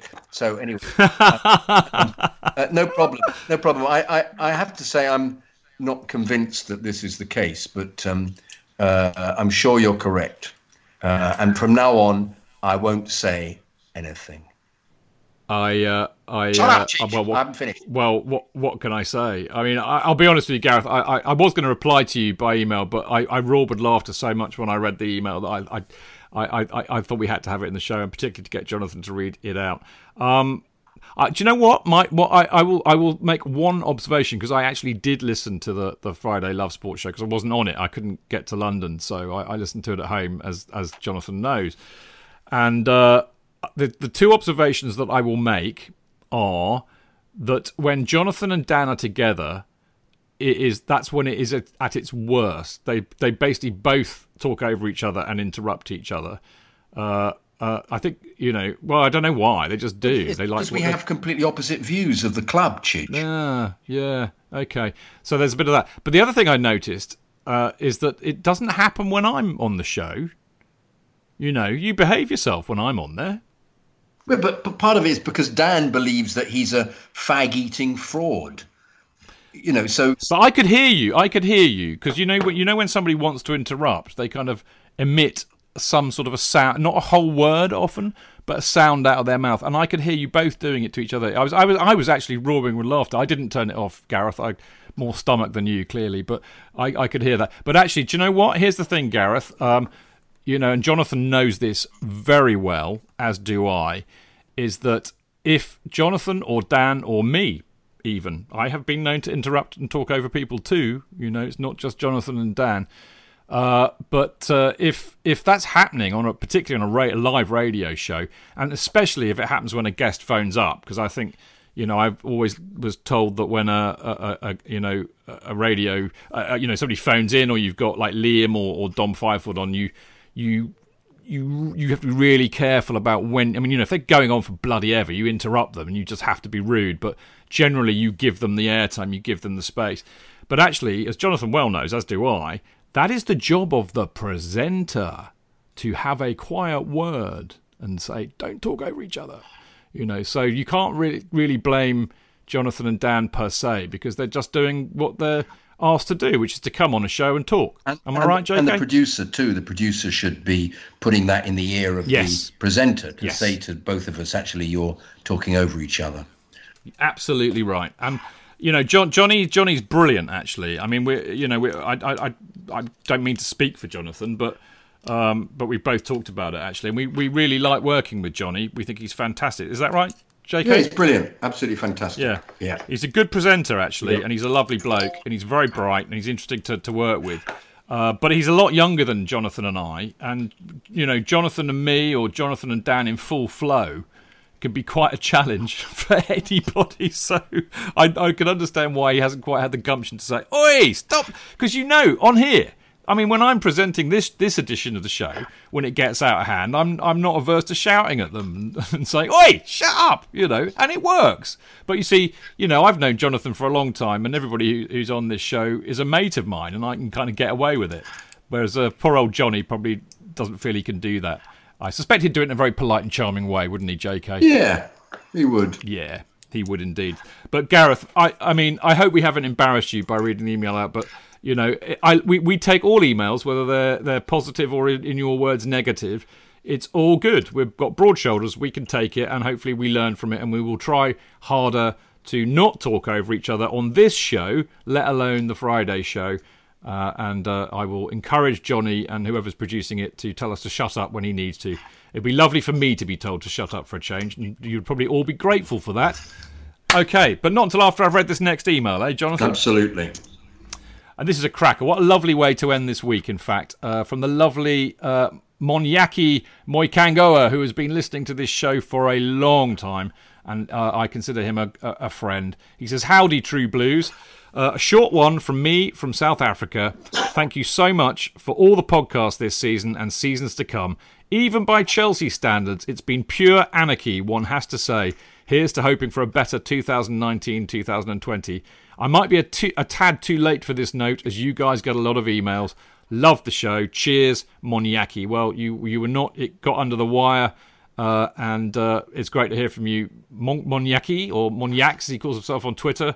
We talk to him on Twitter quite a lot, and he's a top lad. So I hope you've managed to get some enjoyment out of the season, and certainly hope you've managed to get some enjoyment out of the shows that we've done this year. We've done more shows this year, by the way, than we've ever done before. It's been stellar.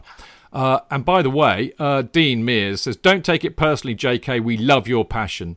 Quite right. So do I. Thank you. So do I. Thank but you, you know, do you know the point, Dean? The point I always make to Jonathan. Jonathan will back me up on this. Is that whenever I rudely shut him up, uh, I do always say to him off air. I said, Jonathan, you know, you people like hearing what you have to say but they can't hear it if you're talking at the same time somebody else is. And that's what actually frustrates me sometimes because I know that these guys have got such great things to say, but that you can't hear them when they're talking at the same time because it just cancels everything out, particularly on here because of the way the technology works. So there you go, JK. Isn't that true? Yeah, absolutely, Chidge. Yeah. There we go. It's difficult. All right. So it's difficult. Sorry, go on, mate. It's, on. it's it, we should be more circumspect when we've got um, microphones in front of us and we're the presenter, but it's difficult on. Uh, um, Skype as well because we can't see Very each other's hard. faces, but we're trying to find Yeah. a space to get in. Particularly, we've got a got a, a, a something to say. You know, I'm, I find a quip or a joke, I can't get it in, and then the moment goes, and I'm then terribly frustrated. But that's that's what you have to learn from doing the program this way.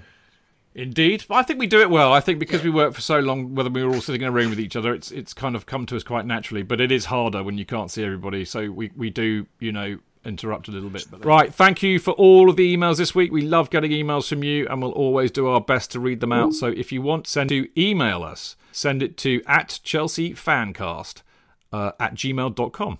Not not at Chelsea Fancast, the Twitter one. What am I talking about? Chelsea Fancast at gmail.com and try to get it to us by Monday morning at the absolute latest if you possibly can. Anyway, right, that is all we've got time for tonight. We'll be back next Monday, May the 20th, and I will be joined by Jonathan and Clayton Bierman. Uh, we'll be tying up the loose ends of the season and looking ahead to the Europa League final against Arsenal uh, which will be in a little over a week's time. Now, beyond that, this is a you need to know this. Is get get these dates in your diary. Beyond that, we plan to do a special Europa League final preview on Tuesday, the 28th, because of course Monday is the bank holiday, and we'll be reviewing both the final and the season as a whole on Monday, the 3rd of June. Now, that will be it for Monday night Chelsea fancasts until next season, or the live ones anyway. Uh, we will, however, be putting up some special podcasts of some of our classic shows and interviews with special guests and anything that I can dig out of the archives, really, that might keep you entertained over the summer. Uh, the good news, however, is that we'll be continuing the Friday night Love Sports shows over the summer, so you'll still get a weekly edition of the Chelsea Fancast on a Friday. So there you go. Now, don't forget, uh, to do exactly that. Tune into the Chelsea Fancast on Love Sport Radio between 7 o'clock and 9 pm this Friday and join me, uh, Jonathan, and hopefully Ollie Harbord from Football London and uh, Johnny Burrow, of course, as we look back on the season and ahead to the Europa Cup final against Arsenal. Now, phone in and join in the show and debate with us live. The number to call is 0208 70 20 558. And Love Sport, of course, is uh, a London radio station and it's broadcast on 558 AM and on all well it's on the digital uh, you know the DAB channel. so just find it in there of course you can also listen to it through radio player tune in or lovesportradio.com now, uh, the show, as all of our shows are, are available as podcasts shortly afterwards on chelseafancast.com, Acast, Apple, SoundCloud, and Spotify, and other podcast distributors. And you can follow the show on Twitter at Chelsea Fancast, me at Stamford Cheers, Jonathan at Jonathan Kydd, Marco at Gate17 Marco, Liam at Liam underscore Twomey, and of course, check out the website chelseafancast.com. Uh, and many thanks to the Chelsea Fancast bloggers for all of their great content. Uh, and you can follow them at CFCGWLB, that's Alex, at Nick Stroudley, at Clitheroe Blue, at Dean Mears. Thanks for listening tonight in Mixlr Dean, at CFC Nicholas, at Tosser of Coin, at Tom Got 95 at John Topia, and of course, the rest of the fancasters who are on here regular like are at Dan Silv 73, Clayton at Goalie 59, Joe at Joe Tweedy, Tony at Grocer Jack UK, Alex, of course, as I said earlier, and of course, Ollie at OJ Harbord. That, my friends, is it for this week. We'll be back on Friday, as I said, and a few more shows before the end of the season. Thank you for listening. See you next time. Until then, keep it blue, keep it carefree, and keep it Chels. Up the Chels!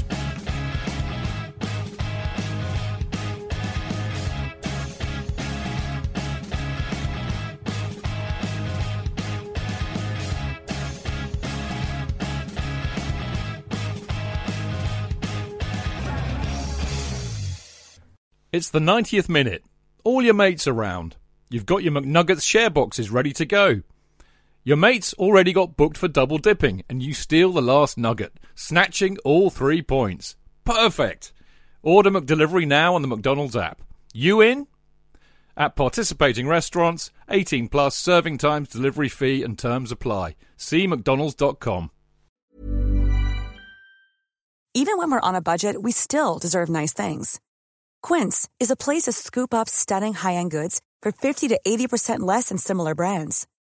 They have buttery soft cashmere sweaters starting at $50, luxurious Italian leather bags, and so much more.